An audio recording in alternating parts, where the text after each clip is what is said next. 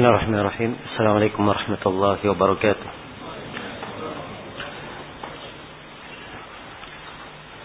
الحمد لله رب العالمين ولا عقبة للمتقين ولا عدوان إلا على الظالمين أشهد أن لا إله إلا الله وحده لا شريك له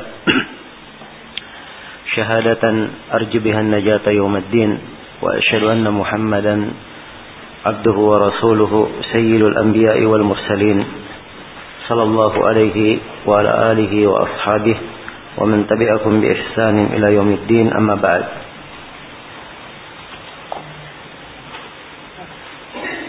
Ini majelis keberapa? 15 ya? Ya baik Ini majelis yang ke 15 Dari Pembahasan kita Mengkaji kitab Ad-Durrul Bahiyya Fil Masail Fiqhiyah karya Imam Ash-Shawqani rahimahullahu taala.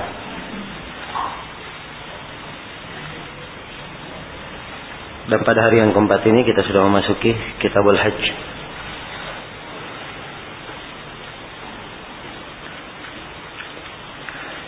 Berkata Imam Ash-Shawqani rahimahullahu taala Kitabul Hajj.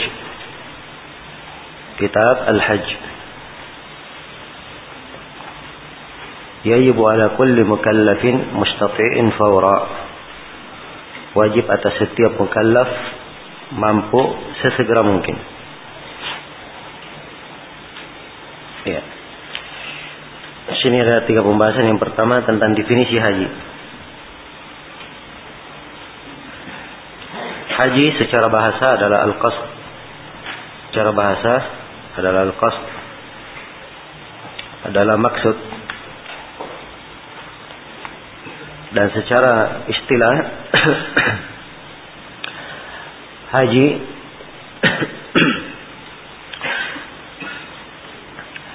haji adalah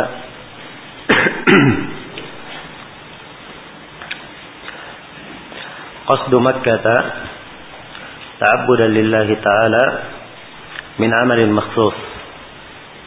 Haji adalah memaksudkan Mekah dalam rangka beribadah kepada Allah Subhanahu wa taala dengan amalan yang khusus. Dengan amalan yang khusus. Ya. Itu definisi haji. Sebab di dalam haji amalan-amalan yang dilakukan adalah terkait dengan perginya seorang yang menunaikan haji ke Mekah dan dia menunaikan manasik menunaikan manasik haji di Mekah. Ya, itu definisi haji. Dan di sini Asyokani menjelaskan syarat-syarat haji, syarat-syarat kewajiban haji. Kata beliau yajibu ala kulli mukallafin mustati' wajib atas setiap mukallaf mustati' yang mampu maka beliau sebutkan mukallaf dan mustati' kemampuan. Yang kalau dirinci syarat kewajiban haji ada lima. Yang pertama adalah al-Islam, keislaman. Yang kedua Yang kedua adalah al-aql dia waras yang ketiga adalah al-bulugh. Ya balik. Ya, dan balik ini syarat wajibnya. Andai kata ada anak kecil belum balik dihajikan, maka dia mendapat pahala dan ibunya mendapat pahala atau orang tuanya mendapat pahala. Akan tetapi haji tersebut belum mengangkat kewajiban haji Islamnya. Jadi ini syarat yang ketiga. Harus balik. Syarat yang keempat, al-hurriyah. Dia bebas. Ya sebab budak tidak ada kewajiban haji. Kemudian syarat yang kelima adalah al-istita'ah. Kemampuan. Ini yang dibahasakan, empat syarat dibahasakan oleh Asyukani dengan kata mukallaf dan syarat yang kelima dibahasakan dengan kata mustati. Mustati artinya apa? Mampu. Dan kemampuan ini mencakup dua hal. Kemampuan mencakup dua hal. Istita'a fil badan wal istita'a fil mal. Kemampuan di dalam badan dan kemampuan di dalam harta. Kemampuan di dalam harta. ya. Syarat kemampuan ini diterangkan di dalam Al-Quran. Allah subhanahu wa ta'ala berfirman, Walillahi ala nasi hijjul baiti man istata'a ilaihi sabila. Dan untuk Allah terhadap manusia, ya, kewajiban haji bagi siapa yang punya kemampuan ke sana, dia punya sabil ke sana. ya. Ada sejumlah riwayat yang menjelaskan tentang sabil dan diterangkan bahwa dia adalah azad warrahilah, bekal dan kendaraan yang dipakai. Tapi hadis-hadis itu ada kelemahan. Namun kita mengambil dari namun para fuqaha mengambil dari kata istita'ah kemampuan dan kemampuan itu mencakup kemampuan di dalam badan dan kemampuan di dalam apa? Di dalam harta. Jadi kalau dia punya kemampuan dari sisi fisik, dia mampu berjalan, mampu berkendaraan, mampu menunaikan manasik haji, tapi dia tidak punya kemampuan harta yang mendukungnya, maka ia belum terkena kewajiban.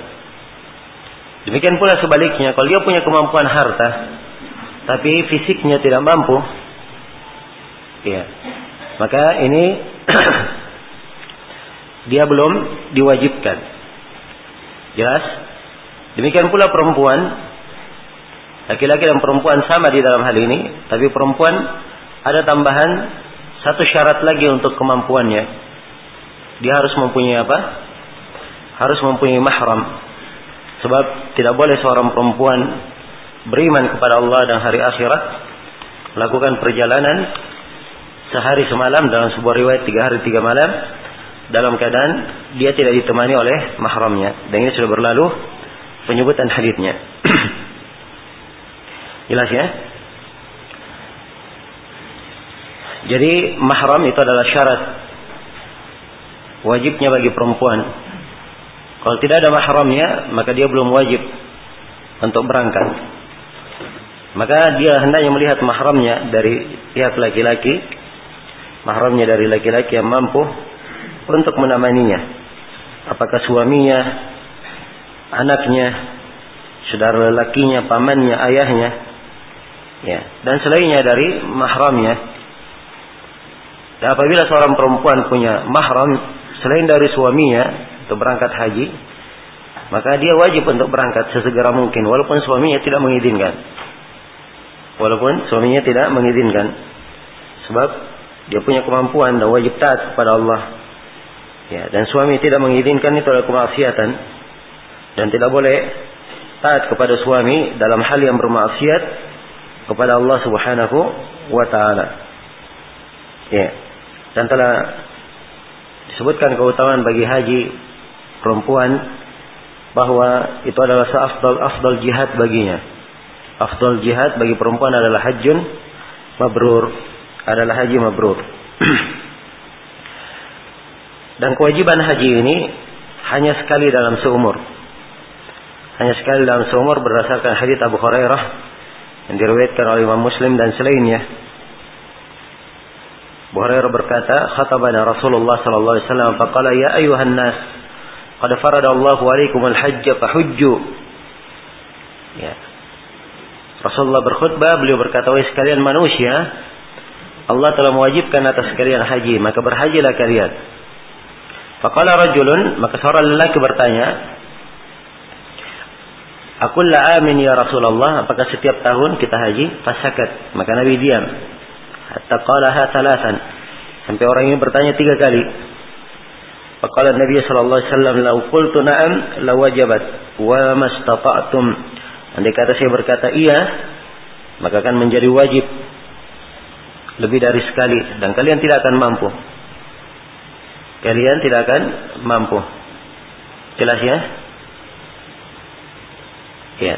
Hadis ini menunjukkan bahwa kewajiban hanya sekali dan itu asal dalam perintah di dalam pembahasan usul fikih bahwa asal dalam perintah la yaqtadi at-takrar la yaqtadi la yaqtadi at-takrar tidak menunjukkan makna pengulangan. Iya.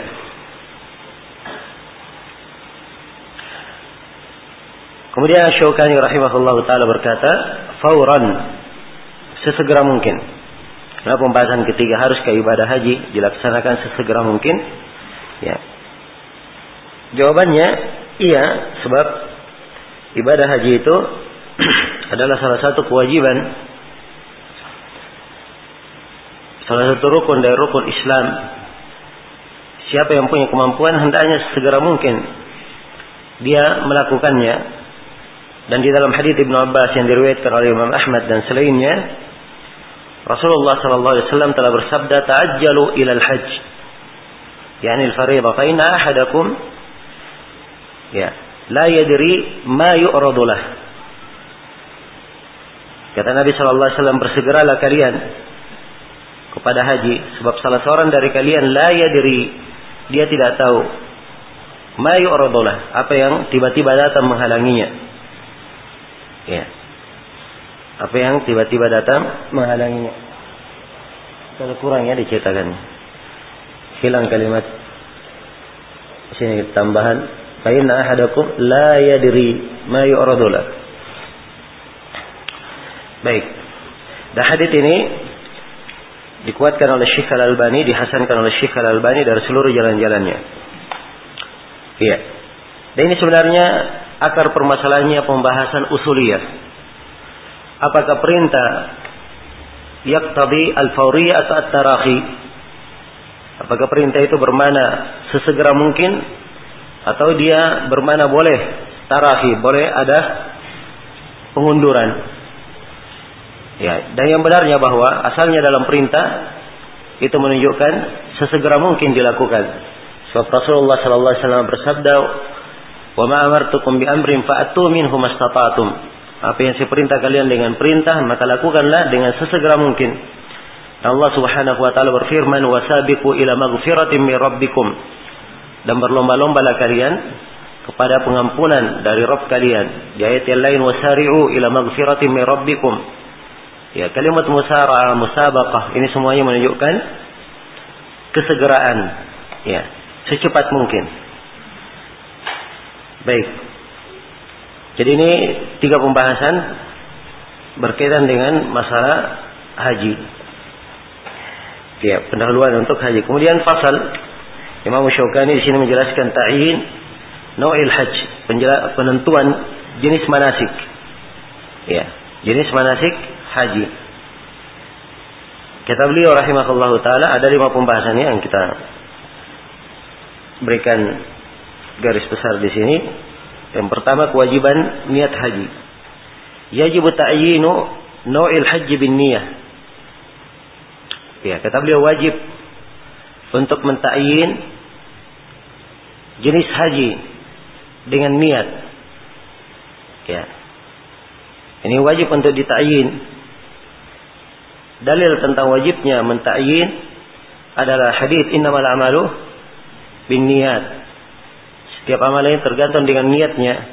Dan juga diterangkan dalam sejumlah riwayat Rasulullah SAW menerangkan jenis-jenis manasik. Menerangkan jenis-jenis manasik dan di sebagian keadaan beliau mengatur para sahabat untuk melakukan manasik tertentu. Maka ini menunjukkan wajibnya niat itu dan menentukan jenis dan meniatkan jenis haji yang akan dia lakukan. Ya, dan jenis manasik itu ada tiga. Inilah yang kita sebutkan di pembahasan kedua, tamattu, kiran dan ifrad.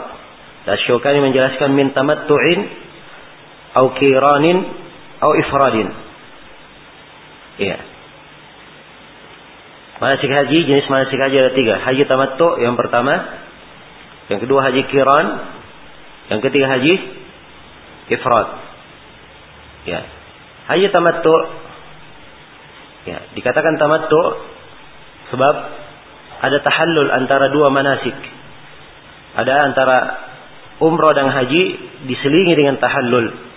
Dan tahallul ini seorang yang tamat di dalamnya, ya dia bisa uh, apa lebih luas di dalam segala keperluannya sampai boleh berhubungan ya suami istri di masa halalnya.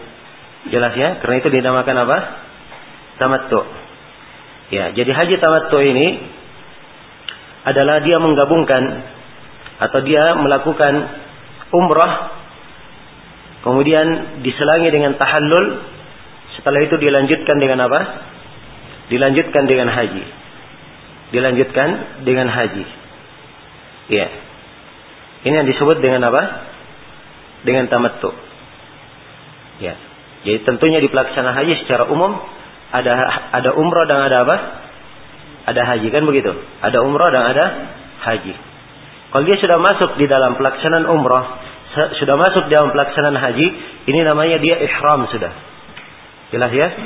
Kalau dia sudah selesai umrahnya, sudah selesai hajinya, maka itu dia dikatakan halal. Dikatakan apa? Halal. Dan tamattu ini, ya, dia pelaksanaan umrah dan pelaksanaan hajinya diselingi dengan apa? Dengan tahallul. Diselingi dengan tahallul. Jelas ya? Baik, ini tamattu. Kalau kiran, ya kiran artinya digandengkan, digabungkan. Sebab umrah dan hajinya digandengkan jadi satu jadi satu manasik. Ya langsung disambung. Setelah umrah tidak ada tahallul, tetap pakaian ihram sampai apa? Sampai selesai manasik hajinya. Selesai manasik hajinya. Jelas ya? Ini yang disebut dengan nama apa? kiran. Ya. Tapi haji kiran ini ini menjadi wajib apabila seseorang itu membawa apa? Membawa hewan sembelihan. Dia membawa hewan sembelihan. Nah, ini yang membedakan antara haji tamattu ini dan haji apa? Haji kiran. Kalau haji tamattu yang tamattu tidak membawa apa? Tidak mau tidak membawa sembelihan. Kalau haji kiran dia bawa sembelihan. Ini perbedaan pertama. Perbedaan kedua antara kiran dan tamattu. Kalau haji tamattu, ya umrohnya dan sa'inya dua kali. Umroh dan sa'inya berapa kali? Dua kali. Kalau haji kiran, ya. Kalau haji kiran, sa'inya boleh satu kali saja. Boleh satu kali. Jadi kalau dia datang ke Mekah, umrah, dia sudah tawaf, kemudian sa'i, maka sa'i ini sudah mencukupi sa'inya nanti untuk haji. Sa'inya nanti untuk apa? Haji. Jelas ya? Sebab di haji nanti ada sa'i, ada tawaf ifadah, kemudian setelah itu apa? Sa'i. Maka sa'i setelah itu, itu kalau di dia haji e, kiran, Kapan dia sudah sa'i di awal, awal kali dia datang, maka itu sudah cukup untuk sa'i apa? Hajinya. Ini dua perbedaan. Kemudian yang ketiga adalah haji ifrat. Ya. Ifrat adalah dia sendirikan. Jadi dia hanya meniatkan apa? Hanya meniatkan haji saja. Hanya meniatkan haji saja. Ya. Jelas? Dan tidak ada perbedaan antara haji kiran dan haji ifrat ini. Tidak ada perbedaan antara haji kiran dan haji ifrat kecuali dalam satu hal. Apa yang satu hal itu? Dalam hal membawa sembelihan. Sebab haji ifrat tidak ada sembelihan. Ya dari sisi kefiatnya sama dengan haji kiran. Jelas sampai sini? Ya. Dan tiga jenis haji ini, tiga jenis manasik ini, semuanya adalah hal yang disyariatkan Seorang memilih. Seorang memilih. Dan ini dari keringanan syariat. Dari keringanan apa? Syariat. Ya, dan dimaklumi ya, hajat manusia beraneka ragam. Hajat manusia beraneka ragam. Ada sebagian orang yang kadang subhanallah dia terlambat datang ke Arafah. Terlambat datang ke mana? Ke Arafah. Iya. Maka kalau dia mengambil tamattu, dia misalnya datang ke Arafah Tanggal 9 hari Arafah sudah. Ya, jelas ya? Sudah sore hari di Arafah. Ini kalau dia ambil haji tamattu, eh, maka dia apa? Dia umrah dulu, ya. Tawaf dulu, kemudian sa'i, kemudian pergi cukur. Berapa lama waktu yang dia perlukan? Jelas ya? Ya. Bahkan nanti di keadaan yang apa keadaan darurat, Arafah itu bisa sampai subuh. Ya. Jadi kalau misalnya ada yang datang ke malam 10 Dhul Hijjah sudah, dia sudah jam 3 subuh baru nyampe. Dia umroh dulu, maka ini tidak akan dapat apa? Tidak akan dapat haji.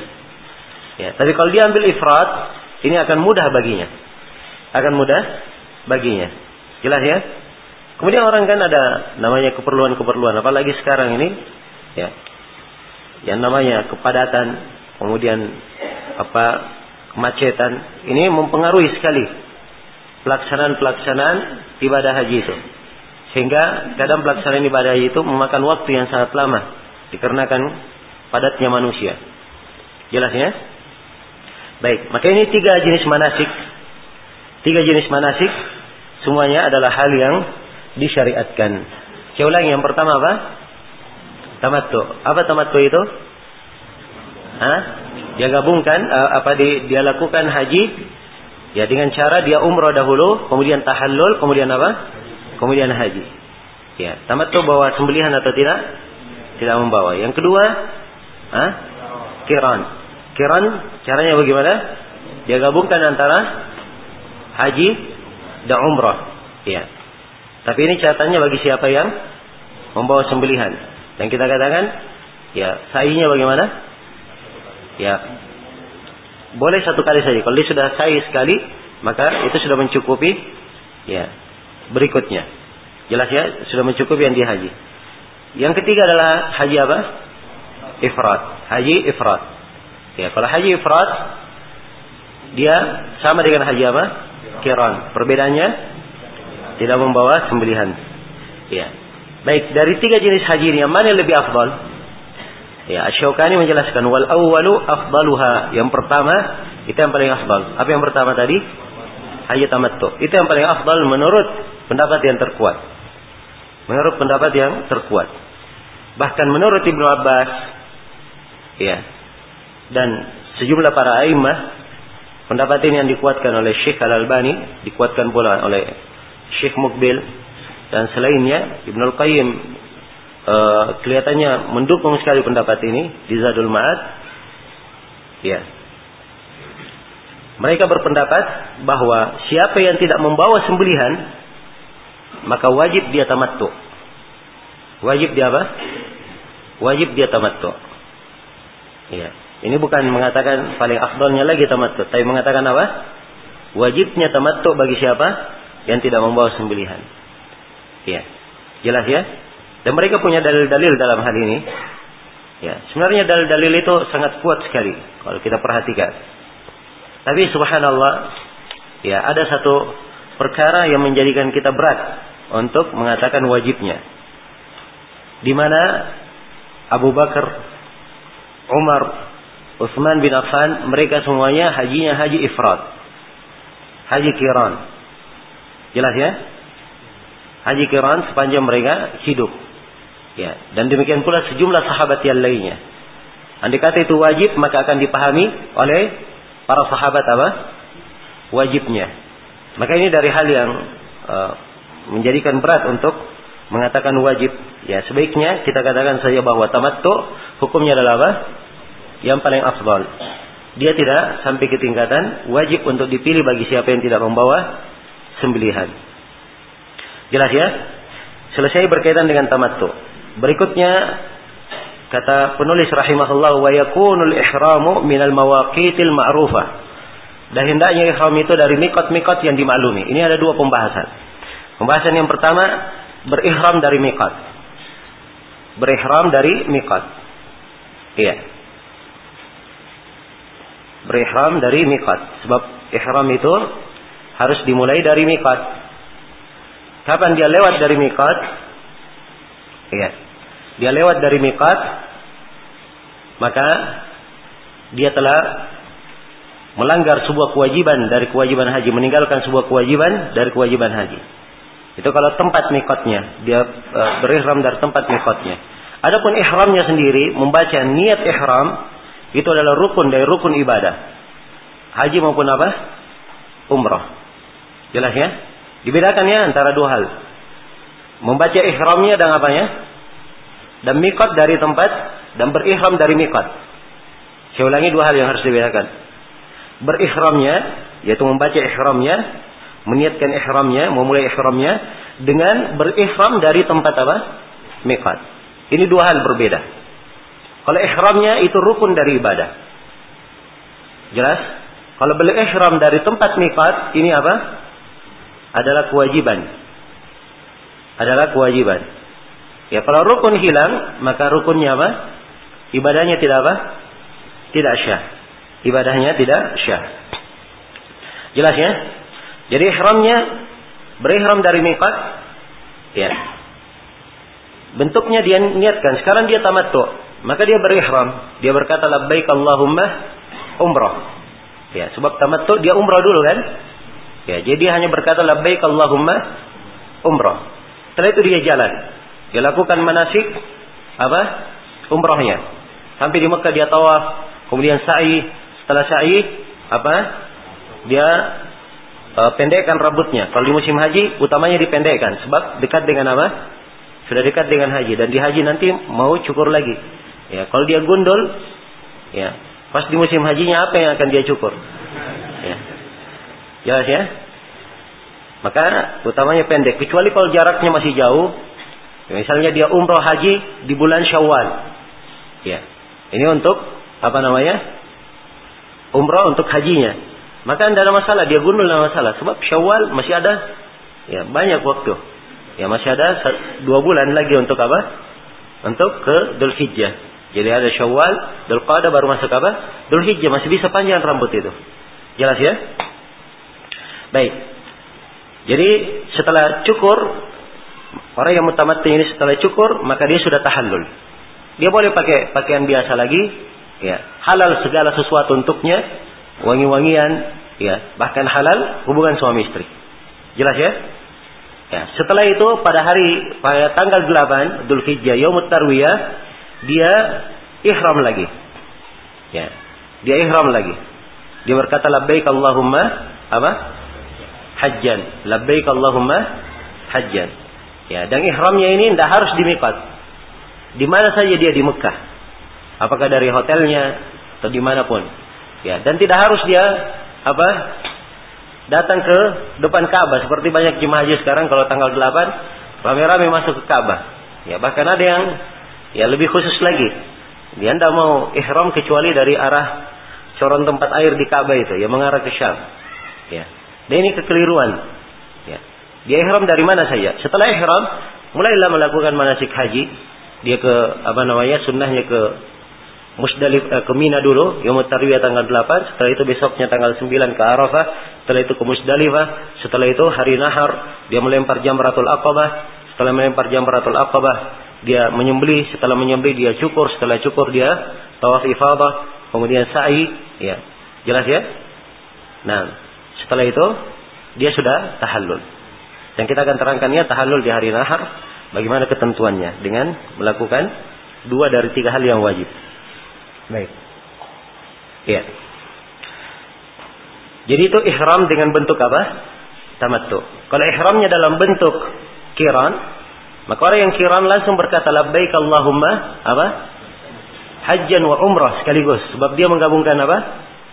Haji dan umrah. Ya, hajjan wa umrah. Atau umrah wa hajjah, tidak apa-apa, tidak ada masalah. Ya, jelas dia gabungkan. Ya, caranya setelah dia ihram, sudah dia masuk ke Mekah. Tawaf, kemudian sa'i. Ya, rambut tidak boleh sekarang. Belum bisa dicukur. Setelah tawaf, sa'i, maka dia tetap pakai ihram. Sampai musim haji.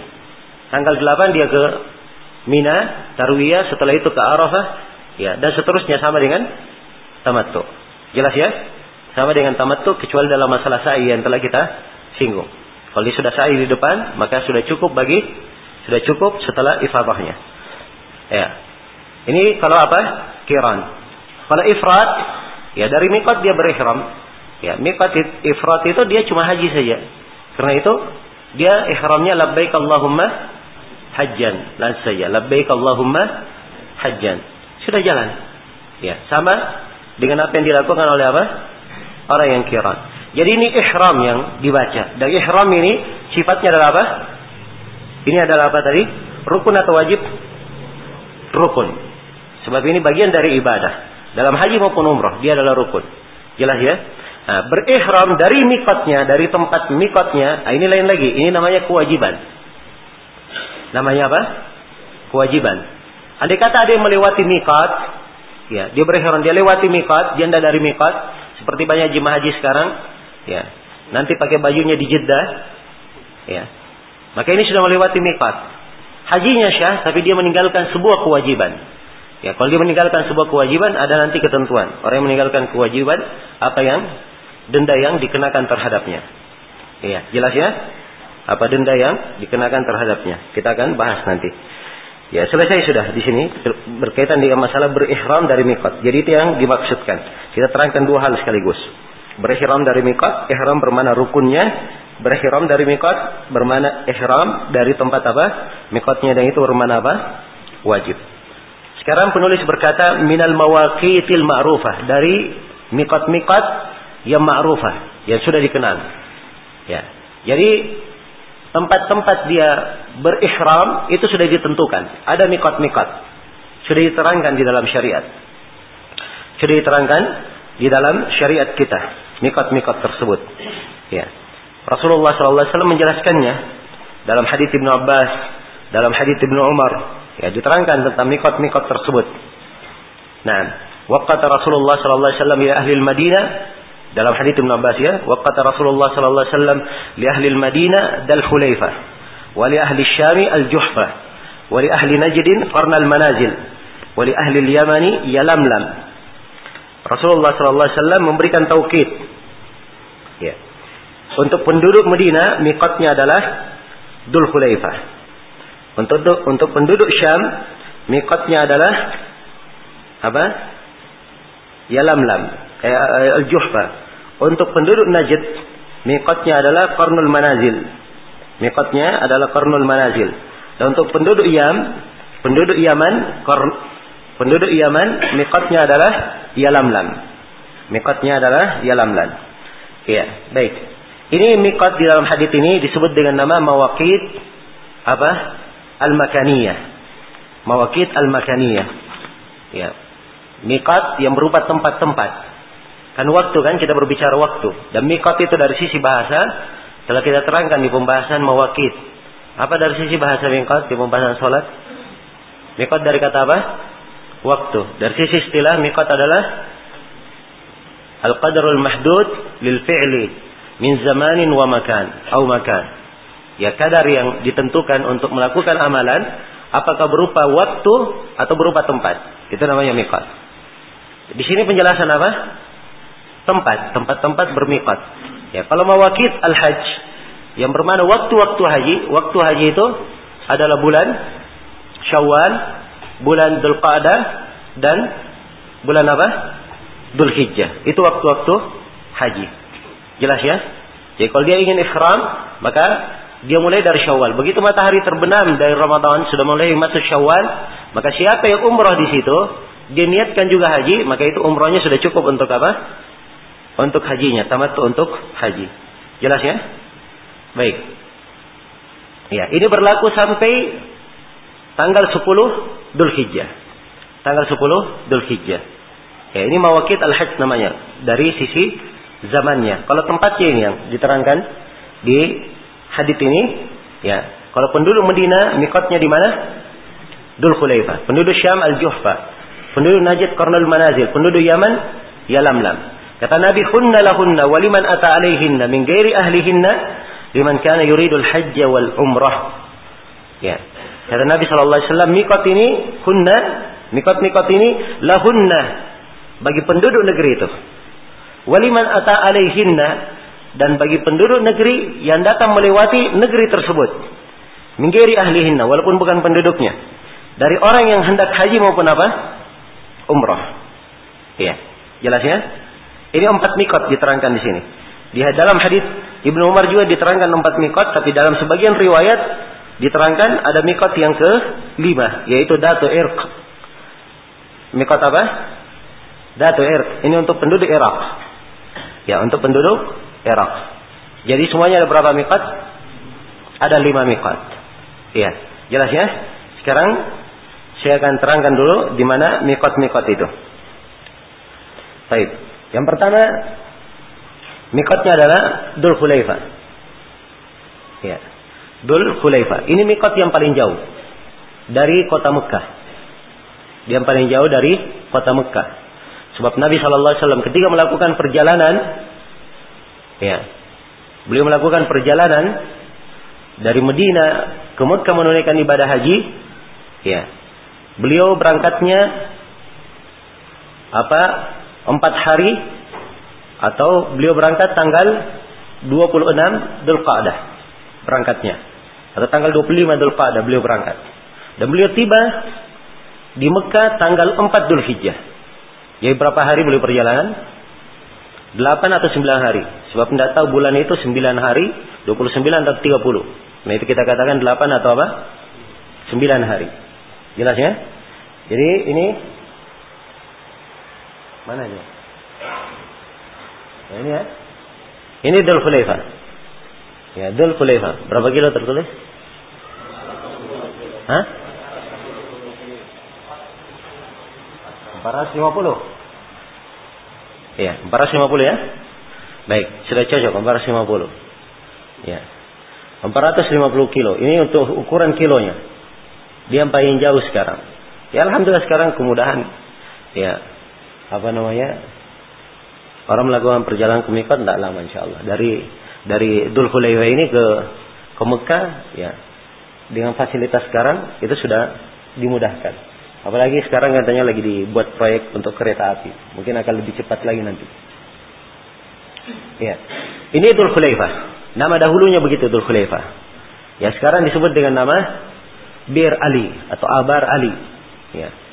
Nah, ini mikot yang pertama. Ini mikot untuk penduduk Madinah. Dan siapa yang berada di belakang penduduk Madinah ini? Di arah Madinah ini ke belakang ya dari penduduk Qasim ya dan seterusnya. Maka ini di apa namanya? Dia ikut ke Madinah mikotnya. Ini bagi siapa yang lewat ke Madinah. Kalau misalnya penduduk Qasim mau dia lewat Riyadh, kemudian dari Riyadh dia masuk ke mana? Dia ke Riyadh, kemudian dari Riyadh dia lewat ke apa ini? Ya ke Qarnul Manazil, ya tidak ada masalah. Dia nanti dihitung dari mana? Qarnul Manazil. Kalau dia lewat di situ. Ya. Jelas ya? Baik. Ini mikot yang pertama ya. Apa namanya? Dul Hulaifah. Ini bagi siapa?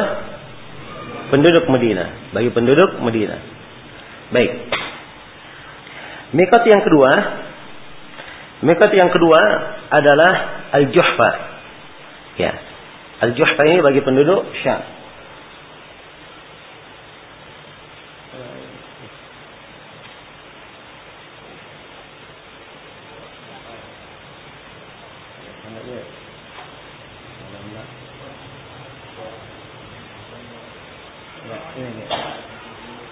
Baik, ini Al-Juhfa. Nah, Al-Juhfa ini bagi penduduk Syam. Ya, penduduk Syam dan siapa yang semisal dengannya yang datang dari arah laut. Biasanya Syam, Mesir, dari Maghrib semuanya masuk lewat sini. Kemudian masuk ke Mekah. Jelas ya? Ini Al-Juhfa. Nah. Ya. Kemudian mikot yang ketiga disebut dengan nama ya. Uh, disebut dengan nama Qarnul Manazil. Ya. Ini Qarnul Manazil. Ini bagi siapa dari arah mana? Dia datang dari arah Najd. Ya, dari arah Najd ke belakang ini. Ya. Inilah kota-kota yang berada di belakangnya. Uh, Qarnul Manazil sekarang di Taif ya, masuk wilayah Taif. Dia Taif. Ya, kemudian uh, terus ke belakang masuk kota Riyadh. Ya. Kalau ke belakang lagi dia masuk ke Dammam dan negeri-negeri yang berada di sekitar situ dari Bahrain, kemudian Imarat, semuanya masuk dari apa? Dari arah ini. Kalau mereka lewat darat ya. Ini Kornul Manazil. Ya. Dan Kornul Manazil ini yang merupakan mikot di mana? Di di Taif. Ini adalah mikot yang paling dekat ke Mekah. Dia mikot sudah yang paling dekat ke mana? Ke Mekah. Jaraknya berapa? Hah? 84 kilo. 94. Nggak banyak sekali. Ini berapa ini? Nah, salah ya. Iya. Kalau nggak salah 75 kilo. Kornel Manazil. Baik. Ini apa ini? Berapa kilo ini? 100? 87. 183 pasnya. 183. Kalau Juhfa 183. Kalau uh, ini apa ini? Yalamlam. Yalamlam 93 kilo. Kalau ini? Hah? Apa ini? Dato Air, Dato Air 94. Berapa ini? Hah? Iya, 94. 84 atau 94 itu? Hah? 94 ya? Jadi yang paling dekatnya ini Kornul Manazil. Dia cuma 75 kilo. Ya. Cuma 75 kilo. Jelas ya? Itu di Taif. Kornul Manazil sekarang disebut dengan nama As-Sailul Kabir. Disebut dengan nama As-Sail Al-Kabir. Berikutnya adalah Yalamlam. Ini Yalamlam. Ya, Yalamlam ini yang datang dari arah Yaman, yang datang dari arah Janub, dari arah selatan Saudi. Ya, dari Jizan, dari Yaman, dari Indonesia juga datangnya dari sini. Ya lam-lam ini. Ini mikotnya orang Indonesia. Jelas ya? Kalau Indonesia ini pesawat, nanti lewatnya di atas ya lam-lam ini. Ya. Dipahami? Baik. Ini ya lam-lam. Yang sekarang disebut dengan nama Tariqus Sahil. Ya. Tariq. Baik. Ini sudah berapa? Sudah empat. Yang terakhir ada Dato Irq. Dato Irq ini disebutkan bukan dari hadits Nabi, tapi Umar menetapkannya di situ dan telah dibangun di atasnya apa namanya? Tidak ada yang menyelisih beliau dalam hal ini. Ya. Dan ini insya Allah taala juga dihitung sebagai mikat. Itulah Dato Irq. Nah, jadi ini mawakit. Jadi siapa yang ingin melakukan ibadah haji harus melewati apa? Mikot-mikot ini. Ini kewajiban.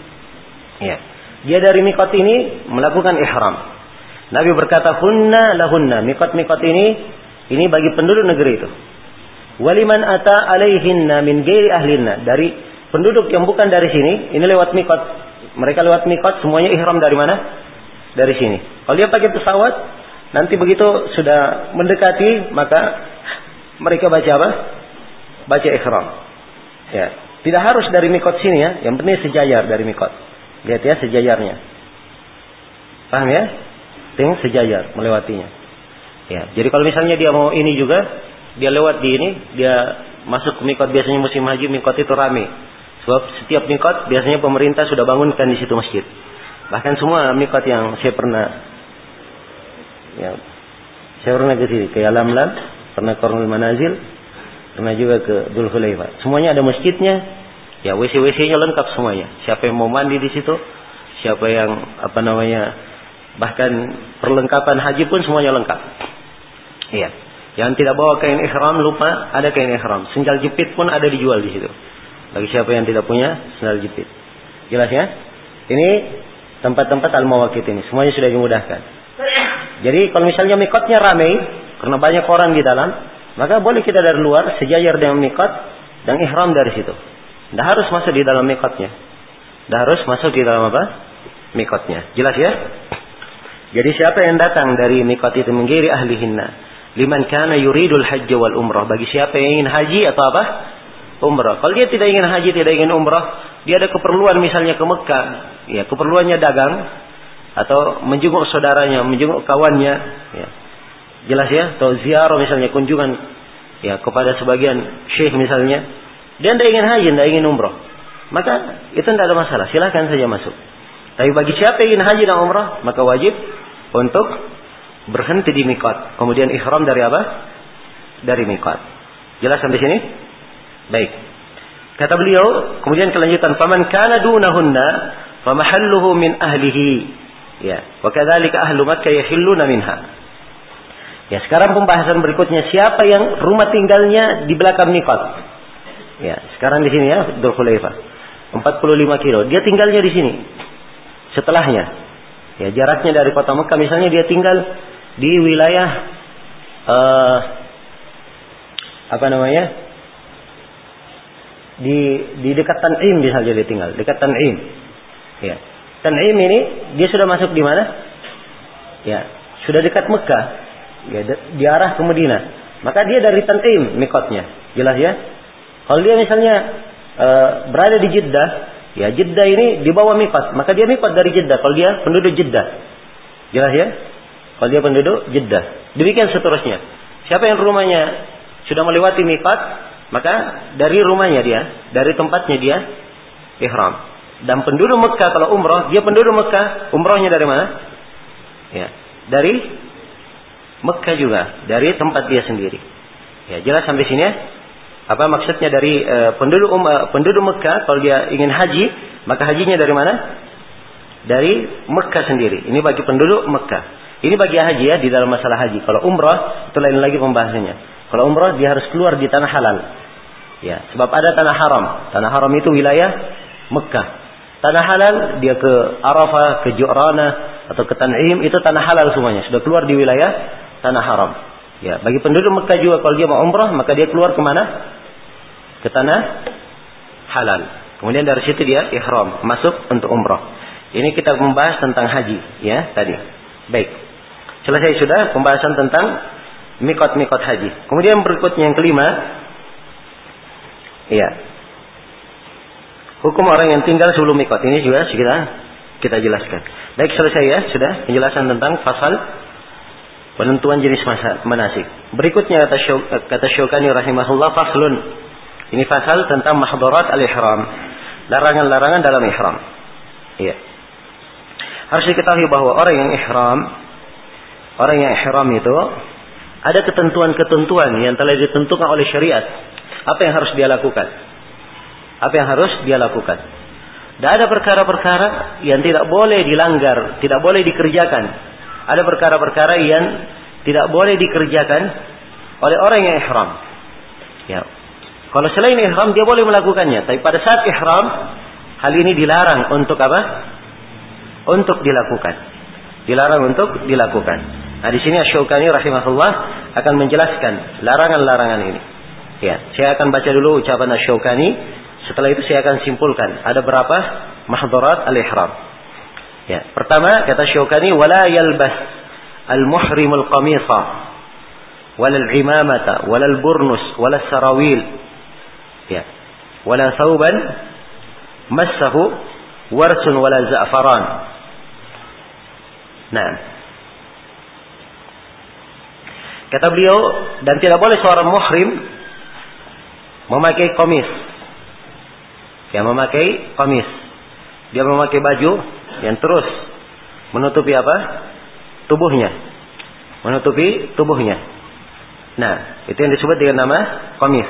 Walal imamah. Dia tidak boleh memakai imamah. Imamah apa yang dililitkan di atas kepala. Walal burnus. Ya, burnus ini sama dengan saub. Ya, cuman dia ada tutup kepalanya. Ada tutup kepalanya. Jadi baju saub biasa, jubah, tapi pakai apa? Tutup kepala. Ya bahasa Indonesia kita jubah ya. Kalau bahasa Indonesia kita. Ya kalau komis itu dalam bahasa Arab dia menutupi tubuh, tidak ada kancingnya. Tapi kalau jubah dia ada apa? Ada kancingnya, itu yang disebut jubah. Ya kalau dia pakai kancing ke bawah, dibuka dengan kancingnya, itu jubah namanya. Tapi kalau komis dia tidak, dia tertutup. Itu disebut apa? komis. Ya jelas ya. Jadi e, burnus ini dia sama dengan komis, tapi ada tutup kepalanya. Ini biasanya dipakai pakaiannya orang-orang wilayah Maroko, Maghrib, ya Libya biasanya pakaiannya seperti itu. Pakai tutup apa? Tutup kepala. Ini burnus. Walas sarawil dan tidak boleh dia pakai sirwal. Ya. Tidak boleh pakai sirwal. Wala sauban massahu warsun wala za'faran. Tidak boleh baju yang disentuh oleh wars dan za'faran. Ini dua jenis wangi-wangian. Ya, jelas ya? Ini pakaian-pakaian disebutkan di sini ini diglobalkan dalam sebuah larangan, yaitu tidak boleh memakai kain yang disambung dengan jahitan. Ya, itulah makna kain berjahit itu. Jadi kain yang disambung dengan apa? Dengan jahitan. Ya, kalau dikatakan tidak boleh dijahit, ya semua kainnya. Sekarang pakai apa? Ya, pakai mesin jahit. Tapi maksudnya dia kain disambung dengan jahitan. Kita lihat misalnya contoh sarung ya. Ya, sarung ini karena ada sambungannya di tengah, iya kan? Kalau sarungannya, sambungannya ini dibuka, ya, dibuka, maka ini namanya sudah apa? Tidak berjahit lagi. Jelas ya? Kapan disambung dia jahit, maka ini dia memakai kain apa? Kain berjahit. Karena itu kain ihram, ya.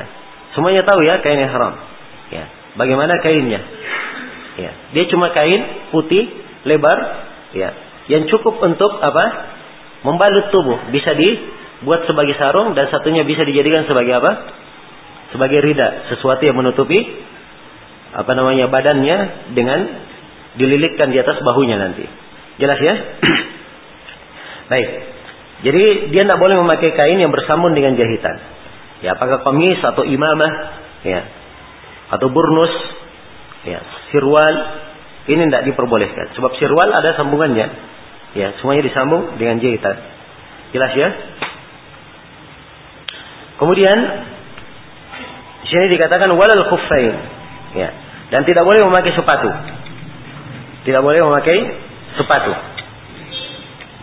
Nah, tidak boleh memakai sepatu illa alla yajidana alaini hatta yakuna asfala minal ka'bain. Kecuali kalau dia tidak menemukan dua sendal, maka dia potong sampai kurang dari atau dia potong sampai di bawah mata kaki. Dipotong sampai di bawah mata kaki.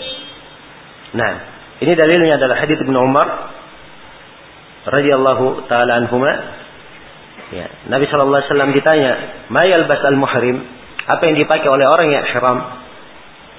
Ya, pertanyaannya apa yang dipakai oleh orang yang ihram? Maka Nabi menjawab apa? La yalbas al-muhrim al-qamis. Seorang muhrim jangan pakai komis Jangan pakai imama, jangan pakai burnus, jangan pakai sarawil, jangan pakai saub yang disentuh oleh uh, wars dan za'faran, jangan pakai dua sepatu. Jadi beliau menjawabnya dengan menyebutkan apa? Yang dilarang. Sebab kalau ditanya boleh pakai ini, maka banyak sekali jawabannya. Boleh ini, boleh ini, boleh itu, kan begitu. Ya. Sedangkan yang dibolehkan lebih banyak daripada apa? Yang dilarang. Karena itu dijawab saja apa yang dilarang selainnya berarti apa? Dibolehkan. Ya, ini menunjukkan bahwa seorang yang menjawab pertanyaan tidak harus sesuai, tidak harus dia jawab sesuai dengan konteks pertanyaan apa yang diminta oleh penanya. Tapi dia memberikan jawaban yang sudah mencukupi apa yang dia tanyakan. Ya, dan ini dari fikih ya, dari fikih. Ya, di dalam memberikan jawaban. Ya, jelas ya. Karena itu seorang uh, mufti di dalam etikanya memberi fatwa, itu dia melihat keadaan orang. Dia melihat keadaan orang, bagaimana keadaannya. Ya, bagaimana dia datangnya dan seterusnya. Ya, ada indikasi-indikasi yang dari situ dia bisa membuka jawaban-jawaban. Jelas ya? Dan ini ada pembahasannya. Ya, di dalam babul ifta ada pembahasannya tentang etika memberi fatwa dan juga ada pembahasannya di babul qada. Ya, sebab memberikan hukum juga itu tidak harus hukumnya sesuai dengan nas-nas. Kadang seorang qari dia memberikan hukum sesuai dengan qarina, indikasi yang dia lihat. Tapi indikasi yang jelas dan ini ada aturan-aturannya. Ada aturan-aturannya di dalam fikih apa namanya al-qada dan juga di dalam fikih siasa syariah. Ya. Baik. Jadi selesai ya itu hadis dari Rasulullah. Ya Nabi tidak boleh pakai khufain illa alla yajida na'lain. Kecuali kalau dia tidak mendapatkan na'lain. Falyaqta'huma hendaknya dia potong sampai di bawah apa namanya? Ya, di bawah mata kaki. Nah, jadi ini pelanggaran ikhram yang pertama diterangkan di sini tidak boleh memakai pakaian yang apa? Pakaian yang berjahit. Baik, kemudian yang ke berikutnya dan sudah kita bahas ya tentang memakai sepatu. Ya berikutnya kata Syaukani rahimahullah wala tanaqibul mar'ah wala tantaqibul mar'ah wala talbas al-qaffazaini wala wama massahu alwarsu waz-za'faran. Dan seorang perempuan ya, dan seorang perempuan tidak boleh yang memakai penutup wajah. Tidak boleh dia memakai penutup wajah. Dan tidak boleh dia memakai apa? Uh, kos tangan, al-qafazain kos tangan. Wa ma al-wars al-wars wa za'faran dan pakaian yang disentuh oleh wars dan za'faran. Ini tidak boleh bagi seorang perempuan. Nah, ya, menutup wajahnya dia pakai niqab, niqab yang tetap menutup wajah itu tidak diperbolehkan. Tidak diperbolehkan. Jelas ya? Ini bagi perempuan. Ya, dan bagi laki-laki tidak boleh menutup kepalanya. Bagi laki-laki. Kepala itu tidak boleh ditutup. Ya, karena itu dikatakan tidak boleh pakai apa? Pakai imamah. Sebab ini kaitannya dengan apa? Menutup kepala. Ya. Dan juga di dalam hadis Ibnu Abbas tentang orang yang mati di ihramnya itu diinjak oleh kendaraannya, kata Nabi sallallahu alaihi wasallam, "Wala tukhammiru ra'sahu." Ya, jangan kalian tutup kepalanya ketika akan dikafani. Ya, ini menunjukkan bahwa kenapa tidak ditutup kepalanya? Fa innahu yub'atsu yaumal qiyamati mulabbiyan. Sebab dia pada hari kiamat akan dibangkitkan dalam keadaan bertalbiyah. Ya, ini menunjukkan bahwa orang yang bertalbiyah tidak boleh ditutup apa? Kepalanya. Jelas ya? Tidak boleh menutup kepala. Baik. Menutup wajah selesai. Maka kos tangan juga tidak boleh. Adapun menutup wajah bagi perempuan, ya ini tutup wajah yang melekat di mana? Di wajahnya atau dia di kepalanya. Itu tidak diperbolehkan. Tapi kalau misalnya, ya, misalnya dia lewat berlalu di depan apa namanya laki-laki yang bukan mahramnya, boleh dia tutup mukanya. Ya, dia tutup mukanya dengan kain yang apa? Bukan kain khusus untuk apa? Untuk menutup muka. Seperti misalnya dia pakai cadar, cadar tidak boleh sebab dia adalah khusus untuk muka. Kalau dia pakai e, abaya yang langsung bercampur dengan apa? Dengan cadar. Ini tidak boleh. Ya biasanya di Saudi itu pakaian yang di yang dianggap cocok disebut dengan nama tarha. Disebut dengan nama apa? Tarha. Ya orang di Indonesia itulah jilbab yang diikat-ikat, yang pakai jilbab itu disebut apa? Tarha. Biasanya ya kan lilitannya panjang. Maka begitu diperlukan, kadang dia turunkan untuk apa? menutup wajahnya. Jadi dia diturunkan bukan tutup khusus tapi diturunkan untuk menutup apa? wajah. Atau boleh diambil kalau kain jilbabnya panjang, diambil dari jilbabnya dia tutup apa? mukanya kalau ada orang yang asing di sekitarnya. Jelas sampai sini? Baik, ini berkaitan dengan masalah menutup wajah. Iya. Jelas ya? Dan tambih Nabi di sini bahwa perempuan jangan menutup wajah. Ini menunjukkan bahwa asalnya perempuan itu apa? menutup wajahnya. Dan ini dari dalil yang dipakai oleh kebanyakan ulama tentang wajibnya menutup wajah bagi perempuan. Tentang wajibnya menutup wajah bagi perempuan. Itu pun di dalam haji kita katakan tadi, kalau misalnya ada yang bukan mahramnya, maka nas-nas umum tentang wajibnya menutup wajah itu masih mencakupnya. Ya, dan yang dilarang di sini hanyalah memakai niqab sesuatu yang tetap di atas wajah. Baik. Kemudian kata beliau wala yatatayyabu ibtidaan dan dia jangan dia memakai tatayyub ibtidaan. Ya. Tidak boleh dia memakai wangi-wangian dari awal. Apa uh, dia tidak boleh dia memakai wangi-wangian dengan memulai dengan memulai. Ya maksudnya begini, kalau dalam keadaan ihram dia ihram sudah muhrim dia pakai wangi-wangian. Ini adalah hal yang apa? Hal yang tidak diperbolehkan. Hal yang tidak diperbolehkan. Yang diperbolehkan bagi dia ya adalah yang diperbolehkan bagi dia dia memakai wangi-wangian ketika akan apa? Akan ihram. Ya, ketika akan ihram boleh memakai wangi-wangian. Ya. Dan Aisyah radhiyallahu taala anha dalam hadis riwayat Muslim mengisahkan bahwa beliau menuangkan apa namanya? wangi-wangian di atas kepala Rasulullah sallallahu alaihi wasallam. Dan begitu sudah jalan Aisyah masih melihat putihnya. Ya, masih melihat bekasnya. Jelas ya? Maka menuangkan e, minyak wangi di atas orang yang ihram di kepalanya atau di bagian dari tubuhnya yang tidak kena kain ihram itu tidak apa-apa. Tapi kalau dia kena kain ihram tidak boleh kain ihram dia apa? Diberikan wangi-wangian. Sebab sudah berlalu ya, memakai kain yang tidak disentuh oleh apa? Wangi-wangian. Kainnya tidak boleh disentuh oleh wangi-wangian. Jelas ya? Tapi kalau dia pakai wangi-wangian di kepalanya, ya. Kemudian jalan wangi-wangian ini masih tercium baunya setelah ihram, itu tidak ada masalah. Sebab memang dia pakai sebelum apa? Sebelum ihram. Jelas ya? Tapi kalau setelah ihram dia pakai wangi-wangian, ini dia telah melanggar sebuah ketentuan, sebuah pelanggar apa namanya? sebuah larangan dari larangan pada saat ihram. Ya, dari larangan pada saat ihram, tidak boleh seseorang itu memakai wangi-wangian. Baik. Dan di antara dalil tidak boleh memakai wangi-wangian bagi orang yang ihram itu adalah tentang kisah ya orang yang meninggal di musim haji itu yang saya sebutkan tadi. Ya, disebutkan juga di dalam uh, sebagian riwayatnya bahwa Nabi Shallallahu Alaihi Wasallam bersabda, "Wala tumissuhu bitibin." Jangan kalian sentuh dia dengan wangi-wangian. Ini menunjukkan bahwa orang yang bertalbiyah tidak memakai apa? Tidak memakai wangi-wangian. Ya, sisa di sini satu permasalahan. Hajar Aswad itu dikasih wangi-wangian di situ oleh sebagian orang. Sebagian juhal, ya dia beli wangi-wangian, kadang mahal sekali harganya. Ya, dia sengaja datang ke Hajar Aswad, dia tumpah di Hajar Aswad. Ya, wangi-wangian tersebut.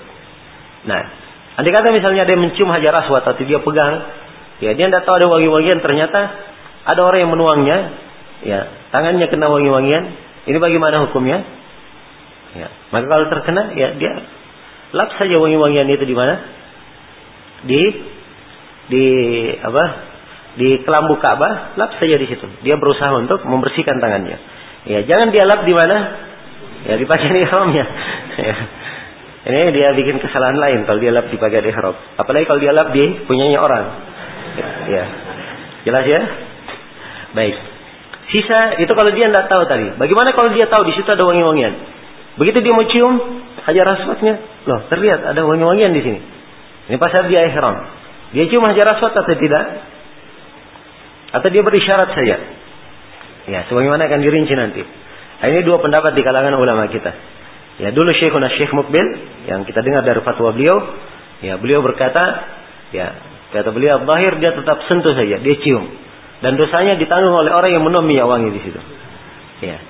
Nah, namun kebanyakan uh, guru kita di Saudi mereka memfatwakan bahwa ini larangan. Menyentuh wangi-wangian adalah apa? Larangan. Mencium hajar rosat hukumnya apa? Hukumnya sunnah. Dan al-hadir muqaddam ala apa? Al-mubih. Karena itu ditinggalkan saja sebab larangan lebih harus dijaga daripada melakukan perintah. Nah, jelas ya?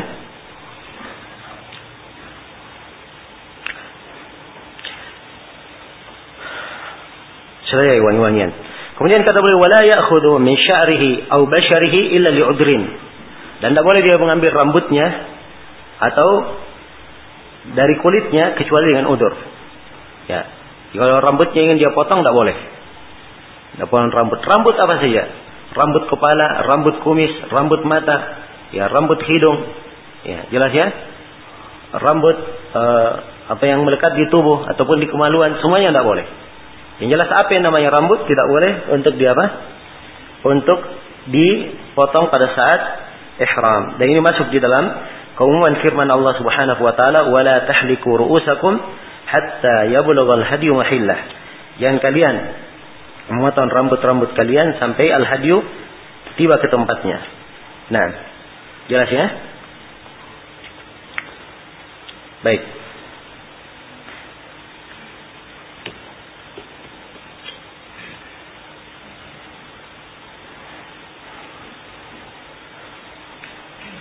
Ya. Demikian pula kulit. Kalau misalnya ada kulitnya yang melepuh, ya, terus dia apa namanya, dia cabut, ini adalah hal yang tidak diperbolehkan. Atau kulit kakinya misalnya pecah-pecah dia cabut, ini adalah hal yang tidak diperbolehkan. Jelas ya? Ya, dan demikian pula di sini yang belum diterangkan di sini, dia memotong kukunya. Dia memotong apa? Memotong kuku. Ini adalah hal yang dilarang. Adalah hal yang dilarang. Dan telah disebutkan dalam hadis Ummu Salamah kalau sudah masuk ya 10 Dhul Hijjah maka tidak boleh bagi siapa yang mau apa namanya menyembelih maka tidak boleh dia apa menyentuh kuku dan menyentuh rambut dan kulitnya. Ini bagi orang yang menyembelih untuk di apa namanya di di di hari uh, Yomun Nahar nanti. Tentunya ini bagi orang yang melakukan haji itu lebih di apa dijaga lagi. Baik. Illa li udrin kecuali bagi siapa yang punya udur Kecuali bagi siapa yang punya udur. Ya, kalau ada udur, tidak ada masalah. Ya, jelas ya. Tapi ini ada ketentuannya. Kalau ada udur, apa yang dia bayar? Apa ininya? Ini akan diterangkan dalam hadis Ka'ab bin Ujrah. Kita akan baca nanti hadis Ka'ab bin Ujrah ya tentang hal ini. Nah, ya, baik saya baca dulu ya apa namanya pelanggaran-pelanggaran ihram. Nanti saya balik lagi saya berikan kesimpulan. Kemudian kata beliau, saya saya sudah ya menghilangkan rambut dan kulit. Sekarang yang keenam, menghindari jima. Kata beliau wala yarfus, wala yafsuk, wala yujadil. Tidak boleh dia yarfus. Tidak boleh yarfus. Yarfus ini melakukan hubungan suami istri. Ya, dan kata rafas juga bisa masuk melakukan pendahuluan-pendahuluan. Dia mencakup dua hal. Melakukan pendahuluan-pendahuluan dan melakukan apa? Hubungan suami istri. Dan dua-duanya dilarang dalam ihram. Wala yafsuk dan jangan dia berbuat kefasikan. Ya. Wala yujadil dan jangan dia berdebat. Jangan dia berdebat. Nah, jangan dia berdebat. Tidak boleh berdebat kalau apa? Perdebatannya yang tidak ada apa? Tidak ada manfaatnya. Tapi kalau e, debatnya ilmiah dalam artian untuk menjelaskan sebuah kesalahan orang, ya dengan dalil-dalil dia terangkan agar supaya orang itu mendapat nasihat, maka ini tidak ada masalah. Tidak ada masalah. Nah, baik. Jadi ini penjelasan tentang tiga hal. Ya, tidak boleh melakukan hubungan suami istri, ya, tidak boleh melakukan pendahuluan-pendahuluan yang mengarah ke sana, tidak boleh berbuat kefasikan dan tidak boleh berjidal. Ini semuanya ketentuannya di dalam Al-Qur'an. Allah Subhanahu wa taala berfirman, "Faman farada fihinnal hajja fala rafasa wala fusuqa wala jidala fil hajj." Siapa yang wajib padanya haji, maka tidak ada rafas, tidak ada fusuk dan tidak ada dan tidak ada jidal di dalam haji. Tidak ada jidal di dalam haji. Baik. Kemudian berikutnya wala yankih, wala yunkih, wala yakhtub. Tidak boleh dia menikah dan tidak boleh dia menikahkan serta tidak boleh dia melamar. Jelas ya? Ini tiga, menikah, menikahkan dan apa? Melamar. Ini semuanya tidak diperbolehkan bagi orang yang melakukan uh, apa namanya ihram, orang yang sedang ihram. Dalilnya adalah hadis Utsman riwayat Muslim, ya Rasulullah sallallahu alaihi wasallam bersabda ya di nomor 423 Rasulullah sallallahu alaihi wasallam bersabda la yankih al-muhrim wa la yakhthub. Ya, seorang yang muhrim itu tidak menikah dan tidak menikahkan dan tidak pula melamar. Tidak pula apa? Melamar. Nah, Baik, kemudian kata beliau, ya. Kemudian kata beliau, dan di sini tentang e, menikahkan ini ada sebagian yang mengatakan boleh, dia berdalilkan dengan sebuah apa namanya e, e, hadis, ya. Tapi sebenarnya tidak ada kandungan pendalilan di situ, ya. Dan insya Allah di kesempatan lain kita terangkan. Kemudian berikutnya kata beliau, wala yaktul faidan dan tidak boleh membunuh faid. Ya, tidak boleh yang membunuh hewan buruan. Ya, ini dari larangan di dalam ihram, ya, membunuh hewan buruan.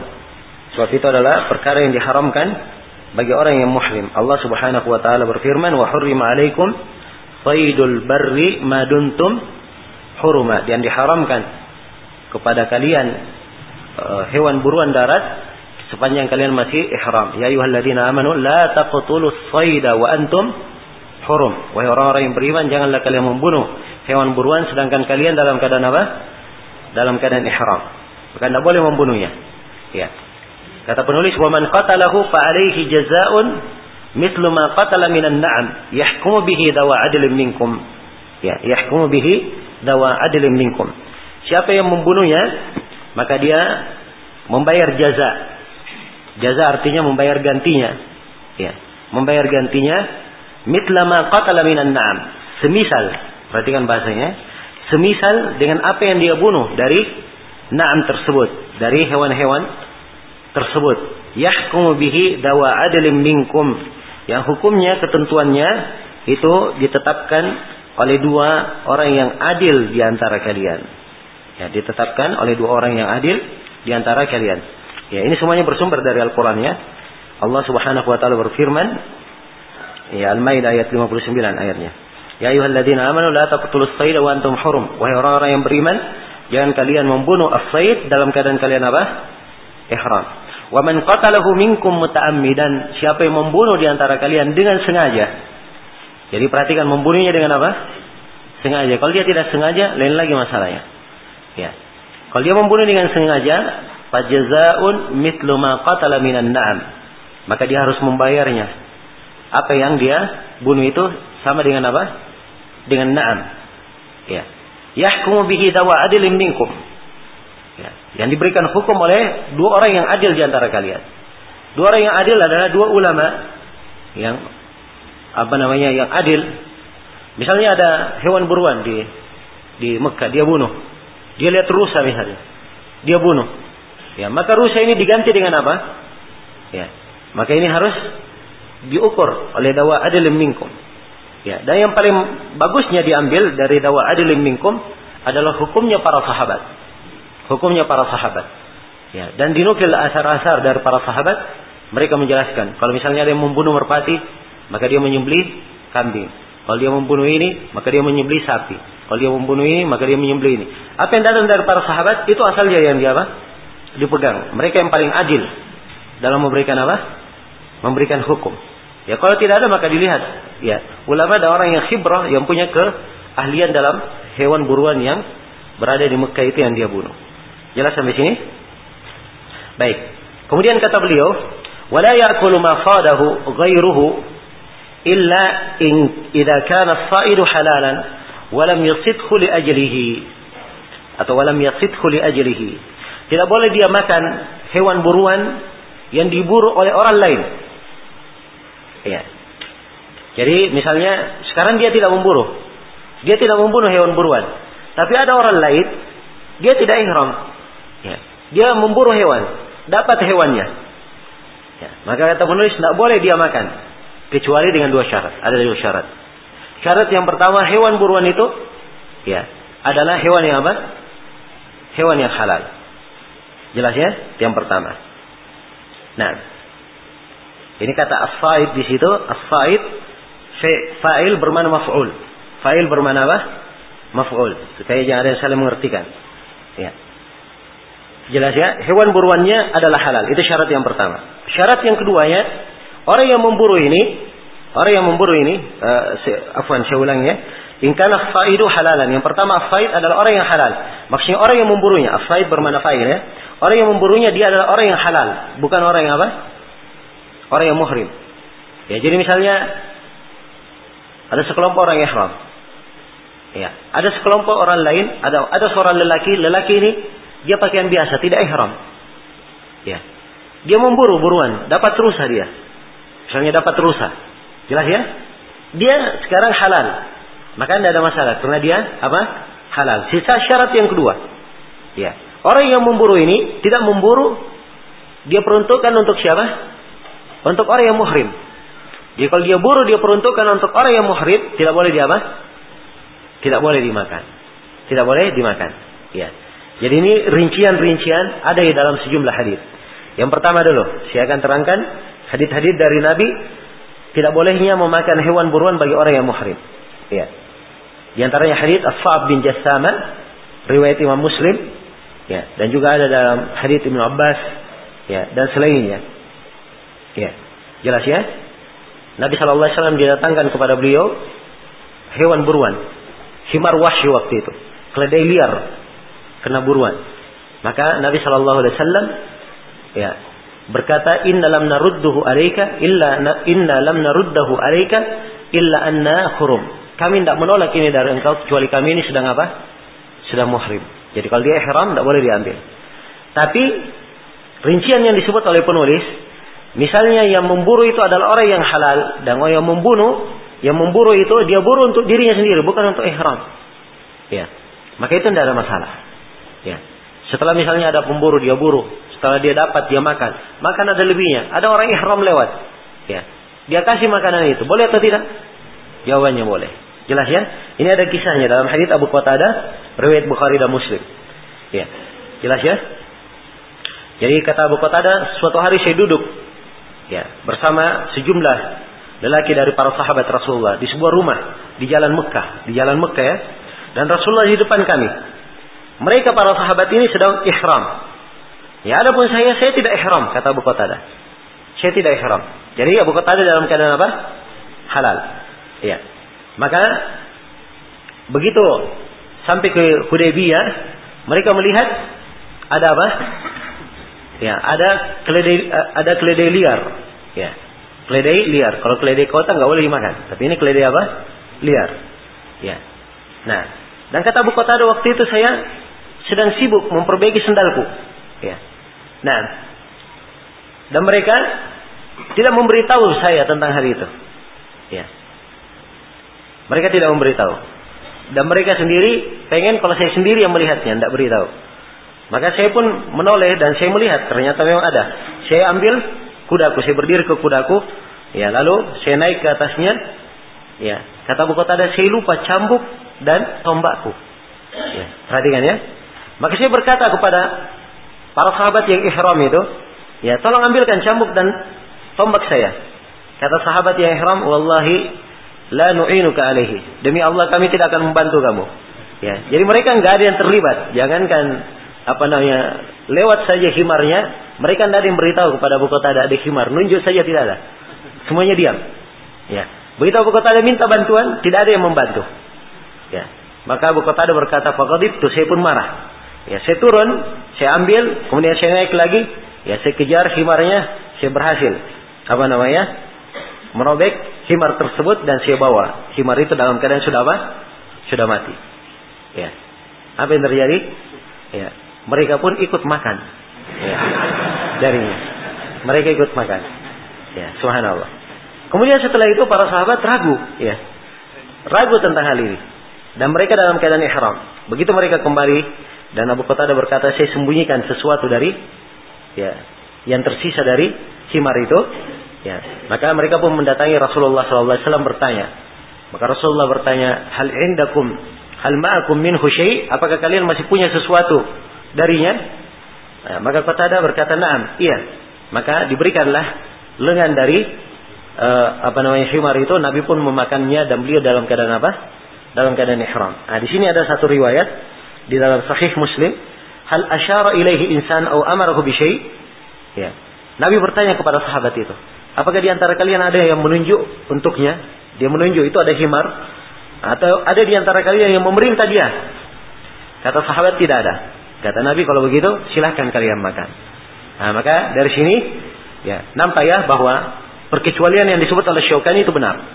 Ya. Jadi kalau ada orang lain yang memburu, itu asalnya tidak boleh dia makan kecuali kalau ada dua syarat. Syarat yang pertama yang memburunya bukan orang yang ihram. Syarat yang kedua, orang yang memburu tersebut, dia memburunya bukan untuk apa? Untuk bukan untuk orang yang ihram, tapi untuk dirinya sendiri. Ya, untuk dirinya sendiri. Dan ini wajar ya. Dia tentunya himar itu, keledai itu banyak dagingnya. Tidak mungkin Abu ada bisa makan semuanya. Ya, jelas ya.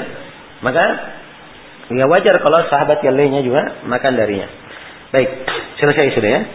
Kemudian berikutnya di sini dari larangan wala ya'didu min syajaril haram illa al-idkhir dan tidak boleh dia mematahkan ya atau memotong dari pohon di tanah haram kecuali idkhir ya kecuali jerami nah ini ada di dalam hadis Rasulullah sallallahu alaihi wasallam dalam hadis Ibnu Abbas dan selainnya juga dari hadis Abu Hurairah riwayat Bukhari dan Muslim Rasulullah sallallahu alaihi wasallam bersabda ketika Fathu Makkah إن هذا البلد حرام لا يؤبد شوكه ولا يختل خلاه ولا ينفر صيده ولا تلتقط لقطه إلا لمؤرف sungguhnya negeri ini adalah negeri haram ya durinya tidak boleh di apa dipatahkan ya kemudian khalahu itu tidak boleh dihilangkan dan saitnya tidak boleh diusir hewan buruannya tidak boleh diusir ya Wala tultaqat, jadi hewan buruan yang ada di sini tidak boleh diusir. Seperti merpati dan lainnya itu tidak boleh diusir. Ya, andai kata ada kelinci tidak boleh di apa? Diusir. Ya, kebanyakannya sekarang yang ada adalah apa? Merpati. Nah, dan luka tuh barang temuannya tidak boleh dipungut. Kalau ada barang temuan, dibiarkan saja. Kecuali bagi siapa yang mentarifnya. Sekedar dia tarif, tidak boleh dia apa? Tidak boleh dia miliki. Dan ini akan datang nanti insya Allah penjelasannya di bab al-luqatah. Jelas ya? bab tentang masalah e, barang temuan. Ya baik. Al-Abbas waktu itu berkata, "Ya Rasulullah illa dirhir." Ya Rasulullah perkecualikan apa? Jerami. Ya. Perkecualikan jerami. Fainahu la budda lahum minhu. Fainahu lil quyun walil buyut. Sebab dia ini adalah hal yang penting. Ya. Dia dicampur untuk tanah. Jerami itu kalau tanah mau bikin rumah, dicampur dengan tanah dan untuk rumah-rumah mereka. Jelas ya? Maka itu adalah hal yang diperlukan. Maka Nabi berkata, illal idhir. Iya, kecuali al-idhir. Ya, jelas ya? Maka lidhir ini diperbolehkan. Selain daripada itu, ya kalau dia adalah tanaman yang asli, tumbuh dari kota Mekah, tidak boleh dia apa? Dicabut. Kecuali kalau tanamannya tersebut adalah tanaman ditanam oleh pemerintah, ya bukan tanaman asli di situ, ditanam, e, misalnya dia tanam e, tanaman di depan rumahnya, dia sendiri yang tanam tanaman depan rumahnya. Ya, kemudian dia panen, ya dia pungut, dia dia pangkas tanamannya, itu tidak ada masalah, dia rapikan. Sebab dia sendiri apa? Yang menanamnya. Tapi kalau dia tumbuh asalnya dari Mekah, tidak boleh dia apa? Tidak boleh diganggu. Nah, jelas ya? Kemudian berikutnya kata kata Syaukani rahimahullah, wa yajuzu qatlul fawasikil khams. Dan boleh membunuh lima fawasik. Boleh membunuh lima fawasik. Ya, lima fawasik ini ya hewan yang disebut dengan nama hewan apa? Hewan fasik. Nah, hewan fasik. Ya disebut fasik ya sebab dia keluar dari kebaikan, sering mengganggu, sering mengganggu. Ya, dan lima fawasik ini diterangkan dalam hadis Aisyah riwayat Bukhari dan Muslim. Rasulullah sallallahu alaihi wasallam amara Rasulullah sallallahu alaihi wasallam biqatli khamsi fawasik fil halli wal haram. Nabi sallallahu alaihi wasallam melarang uh, Nabi sallallahu alaihi wasallam memerintah untuk membunuh lima hewan fawasik. Ya, pada saat halal maupun pada saat ihram. Jelas ya? Apa lima fasik ini? Yang pertama adalah al-ghurab. Ya, apa itu al-ghurab? Ya, burung gagak. Yang kedua adalah ya al-hidaah. Ya, apa al-hidaah? Ya, kalau saya lihat di terjemahan kamusnya, ya, burung Raja Wali dia sebutkan. Ya, kalau di rincian kamus Arabnya dikatakan dia adalah sejenis burung, ya, sering mengganggu orang.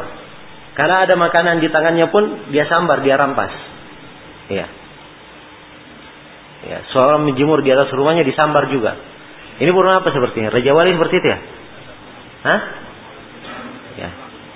Ya elang kalau ada manusia mungkin enggak ini ya. Tapi ini manusia pun orang lagi jalan misalnya bawa roti dia rampas roti itu. Ya. Jelas ya? Ini tidak. Ini jelas-jelas mengganggu burung yang seperti ini. Wajar kalau dibunuh ya. Ya, betul-betul fasik memang. Ya, baik. Berikutnya wal akrab. Ya, Berikutnya apa? Wal akrab. Ini yang keberapa? Yang ketiga, al akrab artinya apa? Kali jengking. Yang keempat wal fa'rah. Al fa'rah apa? Tikus. Yang kelima al kalbul. Ya, anjing yang menggigit. Ya, jelas ya? Nah, ini lima fawasik. Boleh untuk dibunuh. Boleh untuk dibunuh. Di dalam hadis Ibnu Mas'ud riwayat Muslim, ya, itu diberikan tambahan ular karena Nabi Shallallahu Alaihi Wasallam amar muhriman biqatli hayyatin bimina. Nabi memerintah seorang Muslim, seorang yang ihram untuk membunuh ular di Mina. Ya. Maka di sini muncul pembahasan, apakah cuma hewan ini saja yang bisa dibunuh? Atau boleh membunuh yang lainnya? Lima ini dijadikan sebagai ukuran untuk mengkiaskan kepada yang lainnya. Ya jawabannya fawasik adalah yang mengganggu. Ya. Maka apa yang semisal dengan lima ini mengganggu boleh dibunuh. Ya. Dan tentunya yang lebih berat dari lima ini tentunya lebih apa? Lebih boleh dibunuh. Sekarang singa tidak disebut di sini. Ya. Kira-kira boleh membunuh singa atau tidak bagi orang yang haram? Hah? Hah? Ya jelas dia lebih mengganggu lagi kalau singa. Ya, jelas ya. Nah, baik. Jadi ini lima hal ini hanya sekedar apa? Ukuran saja, bentuk-bentuk gangguan. Ya. Kemudian kata Syukani rahimahullahu taala, ya kata beliau, "Wa haramil Madinah wa syajaruhu harami Makkah." Ya.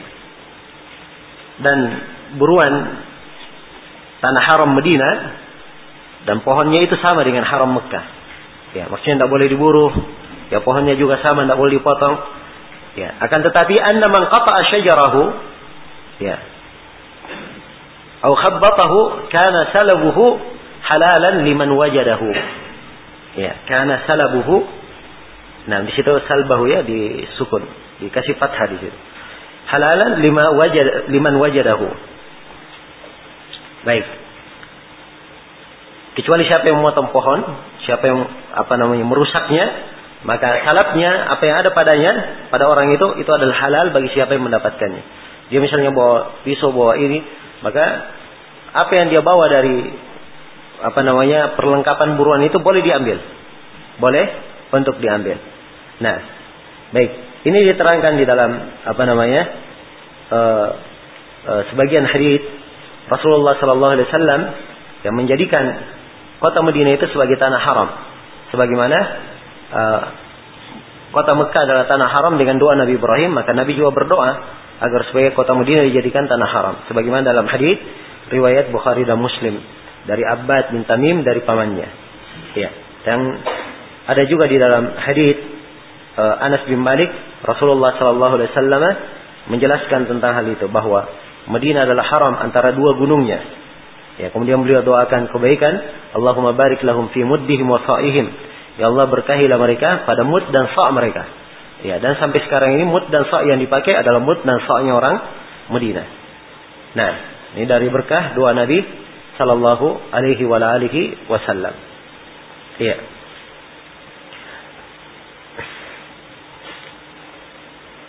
Baik. Kemudian yang terakhir di sini dikatakan oleh penulis wa yuhramu faidu wajjin wa shajuruhu dan diharamkan memburu buruan di tanah waj. Ya, tanah waj. Ini tanah waj ini sebuah tempat ya, disebutkan dia dekat dengan Taif. Ya. Dia dekat dengan apa? Taif. Ya, dan Asy-Syaukani rahimahullah menjelaskan hal ini di sini karena beliau ya menemukan sebuah hadis yang menjelaskan tentang hal ini. Ada sebuah hadis yang menjelaskan tentang hal ini. Inna sayda wajjin wa idahahu haramun muharramun ya. Haramun muharramun lillahi azza wa jal. Ya per, perbaiki ya harokat-harokat hadis itu. Lillahi azza wa jal. Ya. Ini hadisnya ada kelemahannya. Hadisnya adalah hadis yang lemah. Ya. Asyokani memandangnya kuat rahimahullah karena itu beliau berpendapat dengannya. Tapi yang benarnya bahwa hadisnya ini adalah hadis yang kuat. Nah, apa yang benarnya adalah hadis ini adalah hadis yang lemah. Ya, Imam Al-Bukhari saja sudah mengatakan la yutabau alaihi. Dan itu isyarat bahwa orang yang seperti ini bersendirian dalam periwayatan. Bersendirian di dalam periwayatannya. Dan Syekh Al-Albani juga melemahkannya. Baik. Selesai sudah penjelasan tentang tanah apa namanya e, tanah waj. Ya, dan yang benarnya tidak ada kekhususan tentang hal ini. Maka saya simpulkan dari pembahasan yang telah lalu bahwa mahdurat al-ihram, pelanggaran-pelanggaran ihram semuanya ada berapa? Semuanya ada sembilan. Ya. Pelanggaran ihram semuanya ada sembilan. Yang pertama adalah menghilangkan rambut. Apakah rambut dari seluruh badan? Apakah dengan cara dicukur dicabut maupun selainnya. Yang kedua adalah menggunting kuku atau menghilangkan kuku, kuku kaki maupun kuku tangan. Yang ketiga, ya rambut dan kuku ini serta kulit ini kalau misalnya dia sudah terlanjur patah, ya maka tidak ada masalah. Misalnya sudah kuku ini sudah patah sisa sedikit lepas, ya maka dilepas saja sekalian tidak apa-apa. Ya, dilepas saja sekalian tidak ada masalah. Jelas ya? Yang dilarang kalau memang dia memotong dari awal, itu yang dilarang. Kemudian larangan yang ketiga dari larangan ihram adalah menutup kepala dengan tutupan yang langsung bersambung dengan kepala. Iya. Seperti imam yang disebut dalam hadis.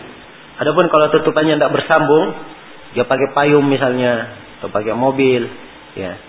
Atau yang semisal dengan itu, maka tidak ada masalah. Jelas ya? Ya, kemudian berikutnya dari pelanggaran ihram yang keempat tidak boleh memakai pakaian yang bersambung dengan jahitan. Yang bersambung dengan jahitan. Nah, dan di sini kalau dia memakai sirwal, misalnya dia tidak menemukan kain ihram, dia hanya dapat sirwal, maka sirwalnya dia dia dia dia lepaskan jahitannya supaya menjadi turun ke bawah. Seperti apa? Seperti kain ihram. Jelas? Demikian pula kalau dia tidak mendapatkan sendal, maka dia dia memakai sepatu. Dia memakai sepatu. Dan tentang masalah memotong sepatu ini, Apakah di bawah atau di bawah mata kaki atau tidak ini ada perbedaan pendapat dalam sisi riwayat. Iya. Kemudian yang kelima, dilarang memakai wangi-wangian. Dilarang memakai apa? Wangi-wangian. Kemudian yang keenam tidak boleh memotong apa? uh, tidak boleh uh, memburu hewan buruan. Apakah dia buru langsung atau dia menjadi sebab hewan itu diburu atau dia membantu memburunya atau dia menunjuk. Ya memburunya atau dia menyerahkan apa? Senjata supaya diburu. Ini semuanya sudah kita terangkan dalil-dalilnya. Kemudian larangan ihram yang ke berapa sekarang? Yang ketujuh tidak boleh melakukan akad nikah. Ya apakah dalam bentuk menikahkan atau menikah sendiri atau melamar. Ini tidak diperbolehkan. Kemudian larangan yang kedelapan dari larangan ihram tidak boleh melakukan apa tidak boleh melakukan hubungan suami istri ini yang kedelapan. Tidak boleh melakukan hubungan suami istri. Dan yang kesembilan tidak boleh melakukan apa namanya? Tidak boleh memeluk, mencium atau hal-hal yang semisal dengan itu dari pendahuluan-pendahuluan jima. Ini apa? Sembilan perkara dari pelanggaran ihram. Dan dari seluruh pelanggaran ihram ini yang paling kerasnya, yang paling ber, apa namanya yang tak boleh dilakukan adalah apa? Melakukan hubungan suami istri. Sebab siapa yang melakukannya maka ini sanksinya sangat besar. Nanti akan datang di dalam pembahasan haji ada dua tahallul. Tahallul awal dan tahallul apa? Hah? Tahallul awal dan tahallul tani. Tahallul kedua. Tahallul sempurna. Ya. Kalau dia melakukan jima sebelum tahallul awal, ya, dia melakukan uh, uh, apa namanya jima sebelum tahallul awal, Ya.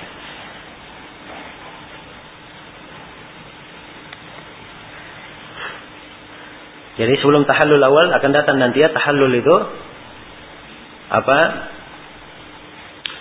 Dia tahallul awal itu dia dengan melakukan uh, di di hari nahar ada empat amalan haji. Melempar jamratul aqabah, kemudian apa? Hah? Menyembelih Ya, kemudian yang ketiga, ha, cukur. Kemudian yang keempat, ha, tawaf ifadah. Ya, ini empat amalan di hari nahar.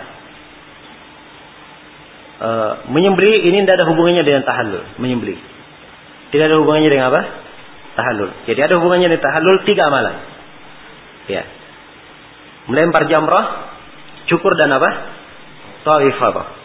Siapa yang melakukan dua, dia sudah apa? Dia melakukan dua dari tiga, dia sudah tahallul pertama. Siapa yang melakukan semuanya, dia sudah tahallul kedua. Jelas ya? Sudah tahallul kedua. Ya. Jadi kalau dia belum melakukan tahallul pertama, dia melakukan jima, maka ini dia terkena empat kewajib, dia terkena lima kewajiban. Ya. Pertama, apa dia terkena lima hal.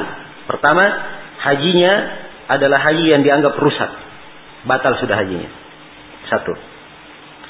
Yang kedua, walaupun hajinya batal, dia tetap wajib menyempurnakannya. Wajib dia lanjutkan. Jadi jangan dikatakan batal, dia tinggal. Tidak. Tapi wajib dia apa? Dia lanjutkan. Ya. Kewajiban yang ketiga, ya tahun depannya wajib dia kodok tahun depannya. Ya. Jelas ya? Walaupun haji yang dia lakukan haji sunnah itu tahun dia apa namanya berhubungan sunnah Ya karena dia melakukan jima maka tahun depannya itu menjadi wajib. Dia harus haji tahun depannya. Nah, kemudian kewajiban yang ke berapa sekarang? Yang keempat, dia wajib membayar fidyah dengan menyembeli onta atau menyembeli sapi. Ya, jelas ya? Dia menyembeli sapi. Kemudian yang ke lima, kewajiban yang kelima, dia dia wajib bertobat kepada Allah Subhanahu wa taala. Ini lima kewajiban. Ya. Jelas ya? Nah, makanya jangan macam-macam. Ya. Ya. Ini kalau sebelum tahallul awal. Kalau setelah tahallul, ya setelah tahallul awal, tapi belum tahallul sempurna, ya seperti dia sudah melempar jamrah, dia sudah tawaf, ya. Tapi apa dia sudah melempar jamrah, dia sudah cukur, tapi dia belum tawaf ifadah, misalnya, ya. Jelas ya? Kalau dia sudah melempar, eh, sudah melempar, sudah cukur, dia sudah boleh pakai baju. Ya, boleh sudah pakai baju, boleh pakai wangi-wangian. Yang dilarang cuma satu, tidak boleh apa? Hubungan suami istri. Kalau dia melanggar di sini, maka dia punya apa? Tiga kewajiban. Kewajiban yang pertama, dia wajib membayar dam. Ya. seekor kambing, ya, dam akan diterangkannya, yang di, seekor kambing yang disembeli di Mekah dan dibagikan untuk penduduk Mekah. Ya. Kemudian apa? Yang kedua, ya, dia harus ihram baru lagi. Dia harus ihram dari baru lagi. Nah, dan yang ketiga dia bertobat kepada Allah Subhanahu wa taala. Jelas ya? Ini bagi siapa? Yang melakukan hubungan sebelum apa? Tahallul kedua. Ya. Jelas? Baik. Kemudian di sini ada satu uh, apa namanya? Uh, ketentuan yang perlu saya jelaskan. Ini kaidah-kaidah ya, kaidah-kaidah. Sembilan pelanggaran ihram ini Ya, sembilan pelanggaran ihram ini siapa yang melanggarnya itu tidak lepas dari tiga keadaan. Tidak lepas dari tiga keadaan. Ya. Keadaan yang pertama, ya, dia melakukan ya, pelanggaran tersebut dengan sengaja. Dia melakukan pelanggaran tersebut dengan sengaja tanpa ada udur. Ingat ya, sengaja terus tidak ada apa? Tidak ada udurnya. Ya. Dan tidak ada hajat dia lakukan. Maka orang yang seperti ini berdosa dan dia wajib membayar fidyah. Akan kita terangkan fidyahnya. Jelas ya? Ini satu. Kemudian yang kedua, keadaan yang kedua, orang yang melanggar pelanggaran ihram itu dengan sengaja. Dia melanggarnya dengan apa? Dengan sengaja, tetapi karena ada keperluan. Ya. Ada keperluan. Maka orang yang seperti ini, ya, dia tidak berdosa tetapi wajib membayar apa? Wajib membayar fidyah. Dia wajib membayar fidyah. Ya, contohnya misalnya kalau dia melanggar rambut tidak boleh dipotong. Ya, tapi rambutnya subhanallah, ya, banyak penyakit di dalamnya. Ya, banyak kutunya misalnya. Seperti terjadi pada seorang sahabat yang bernama Ka'ab bin Ujrah radhiyallahu taala anhu. Ya. Nah, Rasulullah Shallallahu Alaihi Wasallam atau Ka'ab bin Ujah berkata, "Kana bi ada min ra'si." Ya. Sungguhnya di kepalaku itu ada gangguan ada di kepala saya. Fahumil tu ila Rasulullah Sallallahu Alaihi Wasallam. Saya pun dibawa kepada Rasulullah. Ya.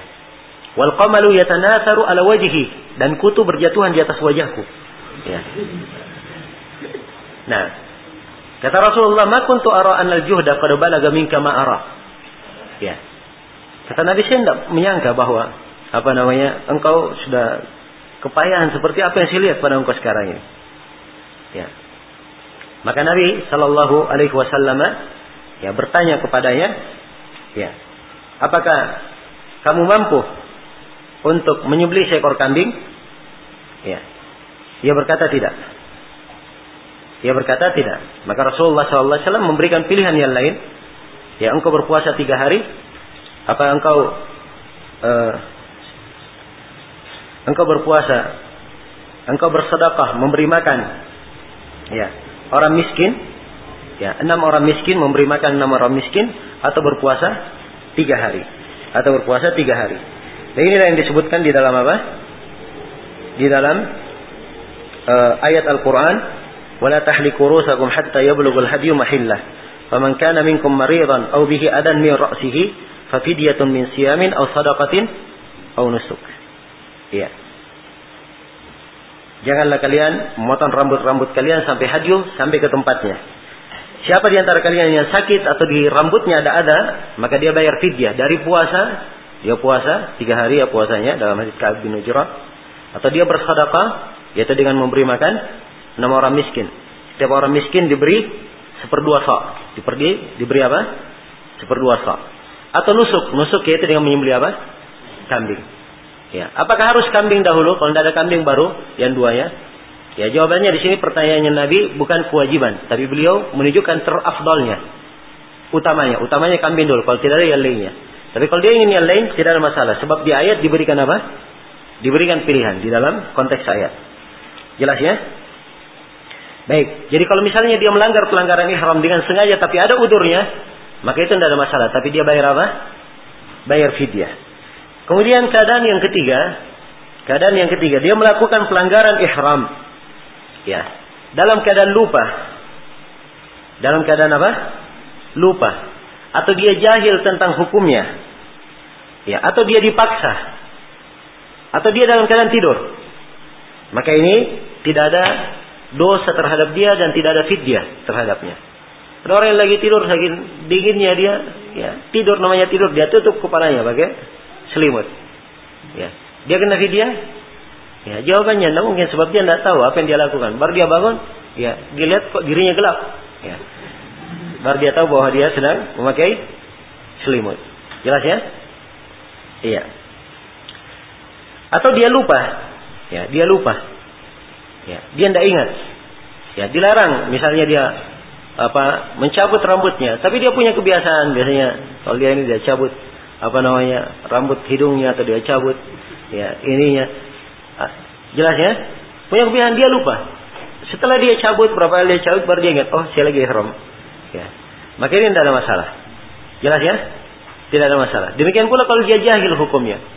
Tidak boleh pakai baju misalnya dia pergi pakai baju. Ya.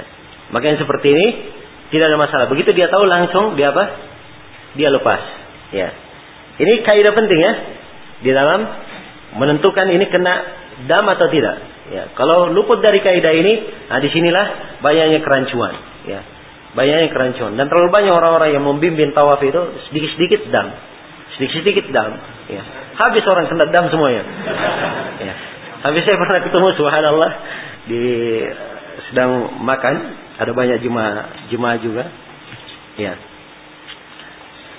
Ya waktu itu ada sekelompok ikhwan kita umroh berbarengan makan sama-sama. Ya, di sebelah sana ada jemaah umroh lainnya. Ada bapak-bapak dari jemaah itu cerita. Waduh ini ustadz kita, masa saya disuruh bayar dam tiga kali katanya. Ya kenapa? Karena dia pakai baju. Ya, katanya satu dia pakai baju. Bajunya dua kali dia lepas ganti kalau nggak salah, sehingga dihitung dua. Ya, yang satunya lagi apa begitu? Juga masalah baju itu, karena baju ini tiga kali. Ya, bapak ini bilang saya nggak tahu hukumnya pakai baju. Ya, saya disuruh bayar dam tiga kali. Suruh bayar dam tiga kali. Coba repotnya orang yang nggak tahu hukum disuruh bayar dam berapa? Tiga kali. Ya. Ya demikian. Ini karena tidak mengerti kaidah dalam hal ini. Jelasnya? Jadi demikian. Ini keadaan orang yang melakukan pelanggaran. Tidak lepas dari tiga keadaan. Seulang yang pertama tadi. Dia melakukannya dengan sengaja. Dengan udur. Maka ini apa? Eh, dengan sengaja tanpa udur. Ini apa hukumnya? Dia berdosa wajib bayar fidyah. Keadaan yang kedua dia melakukan hal tersebut dengan sengaja tapi ada udur. Ini apa? Dia tidak berdosa tapi apa? Bayar fidyah. Keadaan yang ketiga dia lupa atau dia jahil atau dia apa? Atau dia tertidur atau dia dipaksa, maka ini tidak ada dosa dan tidak ada fidyah baginya. Jelas ya? Ya berikutnya setelah kita tahu tentang fidyah itu harus bayar fidyah. Sekarang muncul pertanyaan, apa fidyahnya? Apa fidyahnya? Ya, fidyah di dalam haji itu ada empat. Ya, dalam pelanggaran haji, fidyah di dalam pelanggaran haji itu ada empat. Salah satu dari, uh, uh, uh, uh, saya ulangi. Di dalam masalah fidyah, tentang ukuran membayar fidyah di dalam pelanggaran-pelanggaran ihram ini, keadaan terbagi menjadi empat. Atau ada empat perkara. Yang pertama, ada pelanggaran ihram kalau dilakukan, dia berdosa tidak ada fidyahnya. Ini pada satu pelanggaran, yaitu pada akad apa? Akad nikah. Kalau dia melakukan akad nikah, maka dia berdosa tapi tidak ada bayar fidyah. Ya, ini yang pertama ya. Yang kedua, ada yang fidyahnya kalau dia melanggar maka dia menyembelih seekor onta atau menyembelih sapi. Ini apa ini? Hah? Kita sudah terangkan tadi. Ya orang yang melakukan jima. Ya. Jimanya di mana? Hah? Di haji sebelum apa? Tahalul pertama. Baik. Yang kedua atau yang ketiga, keadaan yang ketiga, ada yang fidyahnya adalah fidyah jaza atau yang semisal dengannya. Ya, ini apa ini? Ini bagi siapa? Ya, bagi siapa yang melanggar, dia memburu hewan buruan. Ya, memburu hewan buruan kan dia harus bayar dengan yang semisal dengannya dari hewan yang dia buru. Nah, selebihnya di keadaan yang keempat selebihnya itu apa? Dia masuk di dalam hadits Ka'ab bin Ujrah itu di dalam konteks ayat Al-Qur'an yang diterangkan secara rinci oleh Ka'ab bin Ujrah. Dia pilih salah satu dari apa? Tiga uh, pilihan. Apakah dia menyembeli kambing, ya, atau dia berpuasa tiga hari, atau dia memberi makan berapa? Enam orang miskin. Jelas sampai sini? Baik.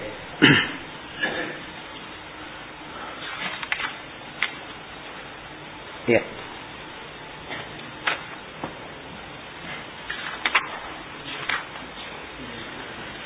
Kemudian kata beliau rahimahullah taala faslun ya.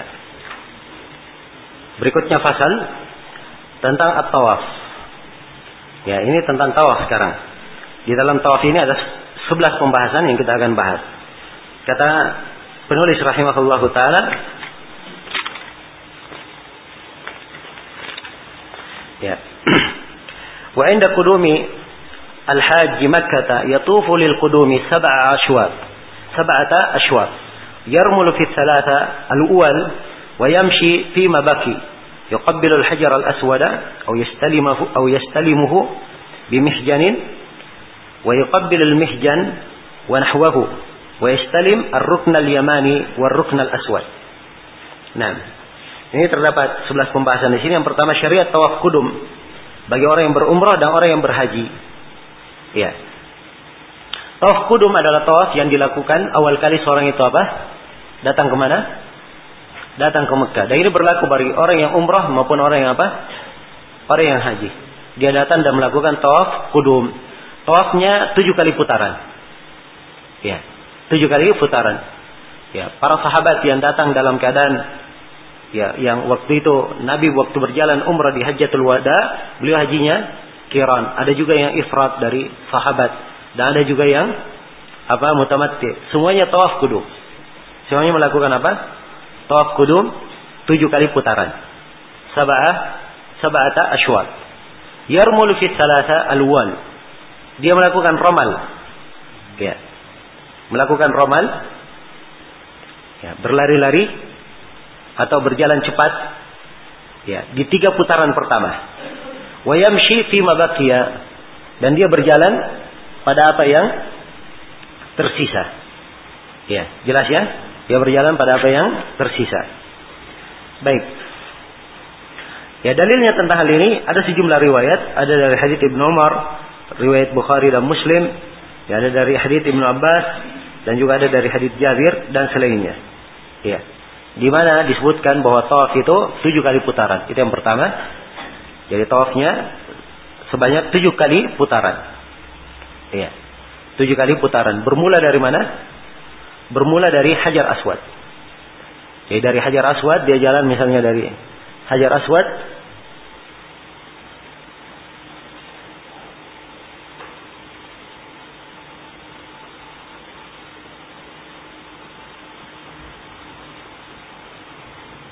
Ya.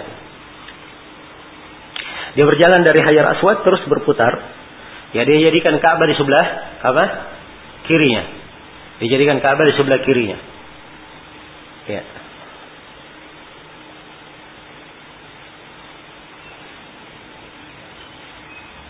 Hmm. Ya baik. Ini Ka'bah ya. Antum lihat Ka'bah. Ini apa hijir orang bilang sekarang hijir Ismail tapi tidak ada penamaan hijir Ismail ini ya ini Nampak ya? Hah? Ya, antum lihat ini, ini makam Ibrahim namanya. Makam Ibrahim. Ini pintu Ka'bah. Ini antum lihat ini. Nah. Nah, ini tempat Hajar Aswad. Jelas? Ini tempat Hajar Aswad. Ya, maka mulai tawaf dari arah Hajar Aswad ini. Ya, sekarang begini, di antum lihat dari Hajar Aswad tadi garis yang sejuk yang searah dengannya. Jelas ya? Searah dengannya. Dari situ mulai tawafnya. Dari situ mulai tawaf. Tawaf di sini jalan putar, jadikan kabar sebelah kiri, jalan putar, ya satu, putar lagi dua, putar lagi tiga, putar lagi empat, putar lagi lima, putar lagi kembali ke Hajar Aswad enam, putar lagi sampai kembali ke Hajar Aswad tujuh. Jelas ya? Itu tujuh kali putaran. Nah, di putaran tiga putaran pertama, seorang disyariatkan untuk apa? Untuk ramal. Ya, ramal itu dia berjalan apa ramal itu memperpendek langkah dan berjalan dengan cepat. Itu ramal. Ingat ya bukan berlari, tapi berjalan dengan apa? Dengan cepat. Ya. Ini berjalan dengan cepat kalau memungkinkan. Kalau di depannya apa? Di depannya kosong. Ya, kalau di depannya apa?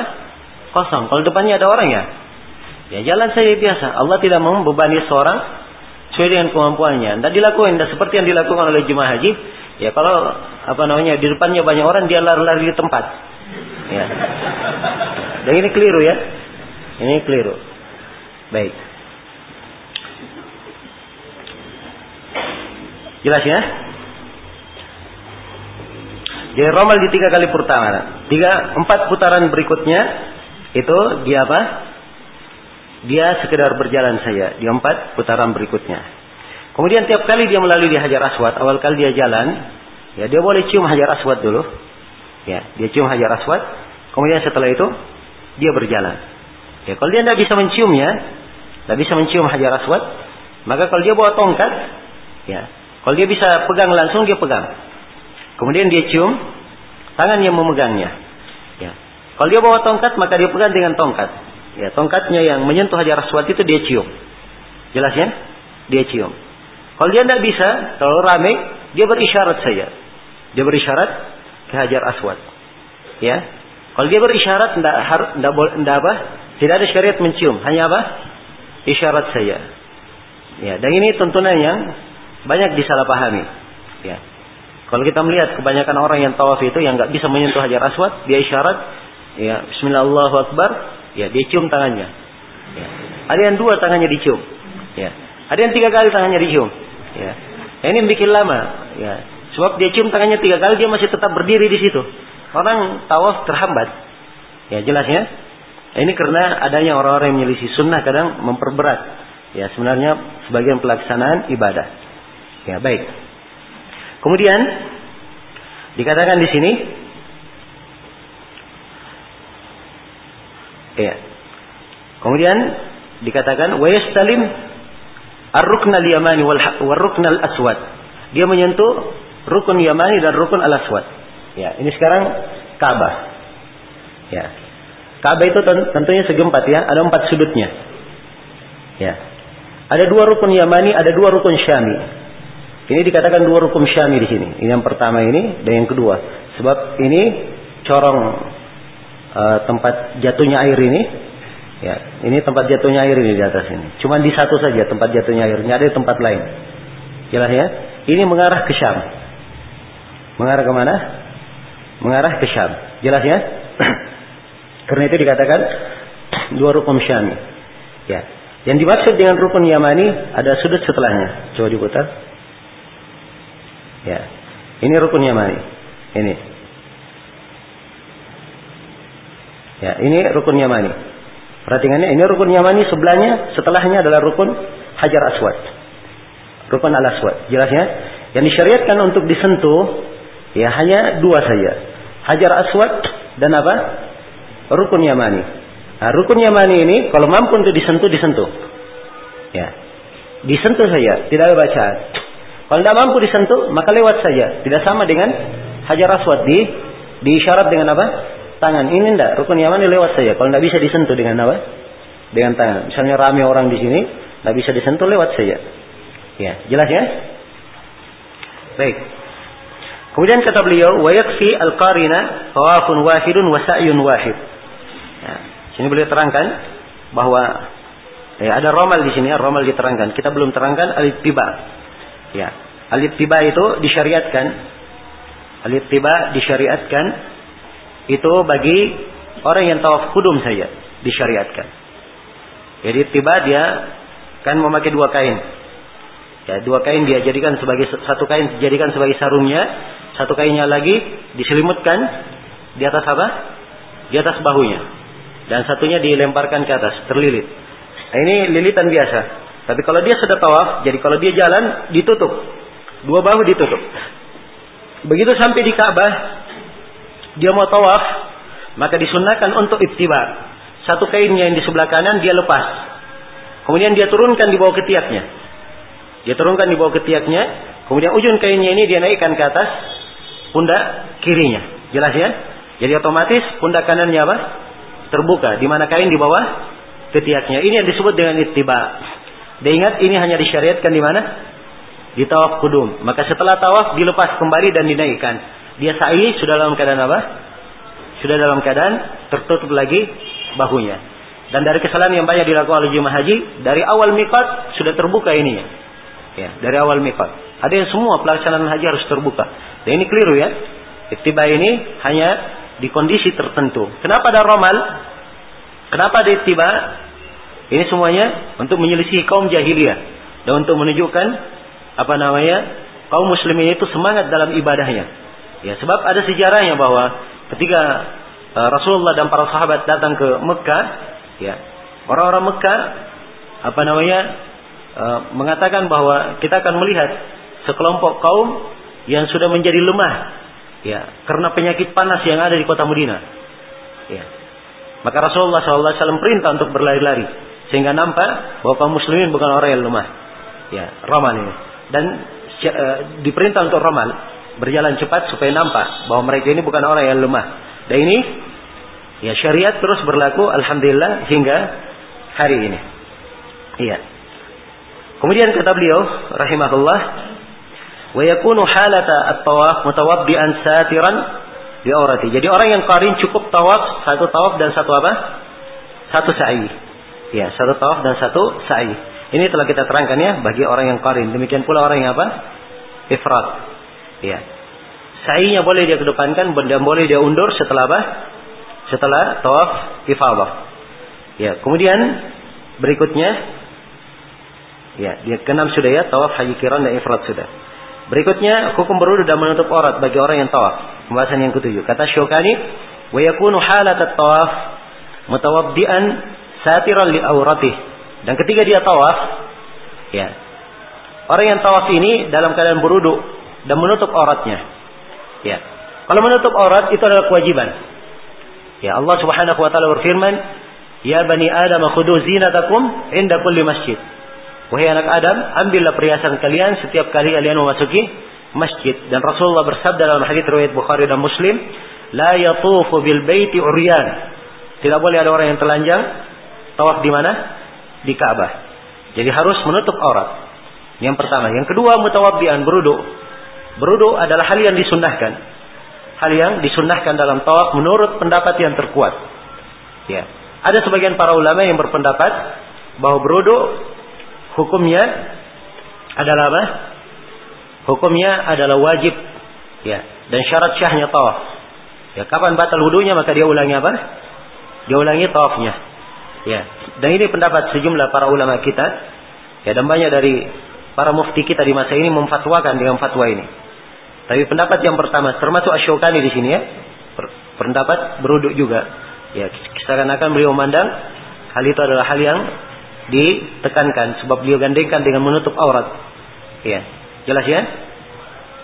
Tapi yang benarnya bahwa ya tahara tidak disyaratkan dari hadat dari hadas asgar. Iya bukanlah hal yang disyaratkan itu bab afdaliyahnya ini yang dirajihkan oleh Syekhul Islam Ibn Taimiyah dan juga yang dikuatkan oleh Syekh Ibn Utsaimin rahimahullahu taala. Baik. Kemudian berikutnya wal haid taf'alu ma yaf'alu al hajj ghaira an tatuf bil bait ya. Dan seorang perempuan yang haid itu mengerjakan apa yang dilakukan orang yang haji selain dari tawaf di Ka'bah ini berdasarkan hadits Aisyah riwayat Bukhari dan Muslim. Ya. Sebab Aisyah radhiyallahu taala anha ketika beliau masuk Mekah, ya sudah mendekati mau masuk Mekah mau tawaf, beliau haid. Maka Nabi sallallahu alaihi wasallam berkata, "If'ali ma yaf'alul hajj, if'ali ma yaf'alul hajj illa an tatufi fil bait hatta tatuhuri." Kerjakanlah seluruh apa yang dikerjakan oleh orang yang haji kecuali tawaf di Ka'bah sampai engkau apa? Sampai engkau suci. Sampai engkau suci. Baik. Jadi perempuan yang haid dia mengerjakan semua yang dikerjakan oleh haji kecuali tawaf di Ka'bah. Kemudian kata beliau wa yundabu adzikir halat tawaf bil ma'thur. Dan disyariatkan dia membaca zikir pada saat tawaf dengan apa yang ma'thur, apa yang disyariatkan. Dari yang disyariatkan yang ma'thur dalam hadis yang dihasankan oleh Syekh Al-Albani di antara rukun Yamani sampai ke Hajar Aswad dia membaca Rabbana memperbanyak membaca Rabbana atina fid dunya hasanah wa fil akhirati hasanah wa qina ada benar. Ya. Dan yang lainnya boleh dia baca dikir apa saja. Dia berdoa dengan doa apa saja. Dia boleh berdikir, boleh membaca Al-Quran. Dia boleh ini sambil tawaf. Jelas ya? Mengagungkan dan membesarkan Allah subhanahu wa ta'ala. Maka dari Hajar Aswad, dia jalan di sini. Ya, terus berputar dia membaca dikir. Ya, cukup, cukup. Putar membaca dikir. Ya, baca dikir atau membaca doa. Dia membaca doa apa saja. Dan ingat ya di musim haji itu ya setiap saat dan waktunya dimanfaatkan dengan zikir, doa, membesarkan Allah Subhanahu wa taala manfaatkan. Ya, karena itu seorang yang akan berangkat haji dia sudah siap ya dengan menghafalkan doa-doa yang akan dia bacakan, yang akan dia baca dan akan dia minta. Terus dia berjalan, dia semampu mungkin ada doa, dia baca doa. Begitu sampai di rukun Yamani, maka dia berjalan ke Hajar Aswad di sini sambil membaca Rabbana atina fid dunya hasanah wa fil akhirati hasanah wa ada benar. Jelas ya? Baik. Kemudian kata beliau, wa ba'da faraghihi yusalli raka'ataini fi maqam Ibrahim. Ya. Dan setelah selesainya dia salat dua rakaat di belakang makam Ibrahim. Fi maqam berarti maksudnya di belakang makam Ibrahim. Ini Ka'bah. Ini pintu ya. Ini pintu. Yang searah dengan pintu ada makam Ibrahim namanya. Ini namanya makam Ibrahim. Jelas ya? Ya masih ada di situ kalau orang melihat ke dalam ada dua telapak kaki yang disebutkan sebagai telapak kaki makam tempat berdirinya Ibrahim. Makam itu artinya tempat apa? Tempat berdiri. Ya syariat sholat sunnahnya di belakang makam ini. Sholat dua rakaat. Tapi kalau misalnya sempit, ya sempit tentunya sebab ini tidak boleh jalan lagi di sini, tidak boleh lagi sholat di sini. Sebab orang tawaf apa e, tawaf menggunakan dari makam ke Ka'bah ini dan di belakang makam ini orang masih tawaf juga. Biasanya mundur ke belakang, nah itu biasanya di ujung-ujung e, lapangan tawaf, di situ ada orang-orang kumpul sholat. Ya, misalnya ini makamnya, dia mundur ke belakang. Di sini biasanya orang kumpul ya untuk sholat. Tapi masih di belakang apa? Di belakang makam. Ya. Dan di musim-musim haji, ya itu penuh sekali, sulit, apalagi bercampur laki-laki dan perempuan. Maka di mana pun dia sholat dari Ka'bah ini, dari dari dari Masjidil Haram itu syah. Jelas ya, dua rakaat itu syah di mana pun dia lakukan. Thumma ya'udu ila rukni fayastalimuhu. Maka setelah salat di makam sunnahnya tidak disebut oleh Syaukani sini, tapi sunnahnya dia minum apa? air zam-zam. Kemudian dia berdoa. Ya. Dia manfaatkan situ doa dengan minum air zam-zam. Dan Rasulullah sallallahu alaihi wasallam bersabda, "Ma'u zam-zam lima syuribalah." Air zam-zam itu tergantung niat meminumnya. Jelas ya? Setelah itu dia kembali lagi ke Hajar Aswad. Dia kembali ke Hajar Aswad. Ya kalau dia apa namanya bisa menyentuhnya dia sentuhnya. Cuma di sini di dalam masalah apakah dia berisyarat kalau dia tidak menyentuhnya atau tidak ini letak pembahasan. Ya letak pembahasan masih perlu di apa namanya di ini kan sebab pendapat para ulama di sini ini kembali bukan dalam saat tawaf dan tunan-tunan yang diterangkan tadi itu pada saat tawaf. Ya, jadi kalau dia bisa uh, sentuh atau dia pegang, maka uh, dia kembali ke Hajar Aswad setelah itu baru dia pergi untuk melakukan sa'i. Ya karena itu pembahasan setelahnya di sini oleh Imam Syaukani adalah tentang apa? Tentang sa'i. Baik, tentang sa'i ini insyaallah taala kita bahas nanti di pertemuan setelah asar.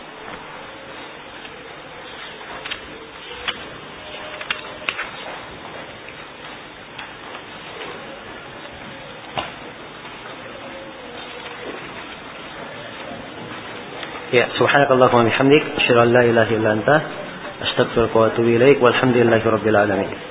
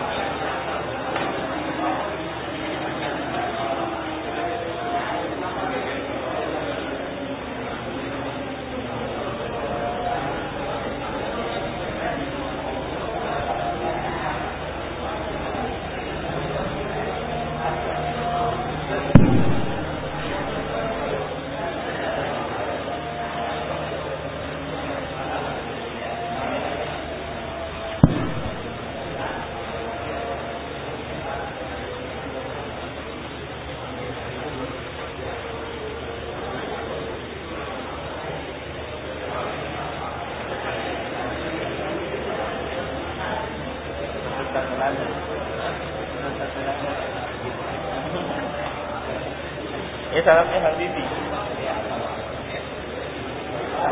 Dia bilang, Andri yang mana tuh?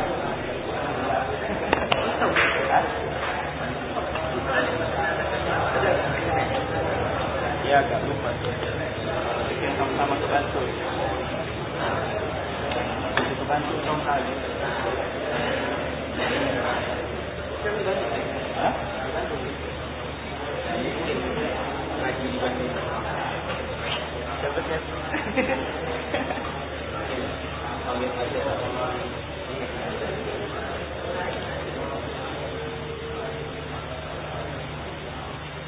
atau tidak tuh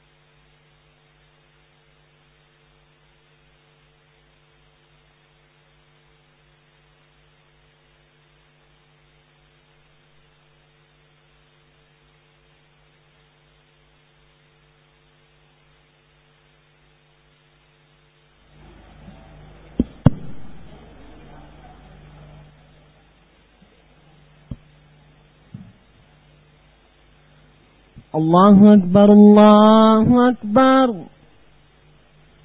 الله أكبر الله أكبر. أشهد أن لا إله إلا الله.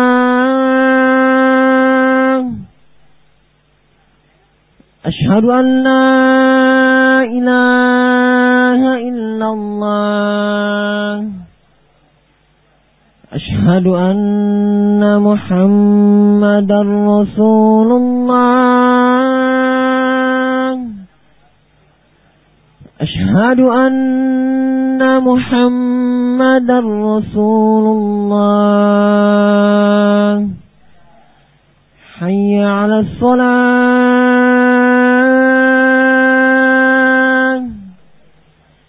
حي على الصلاة.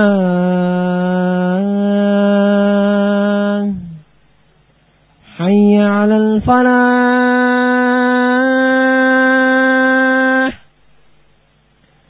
حي على الفلاح.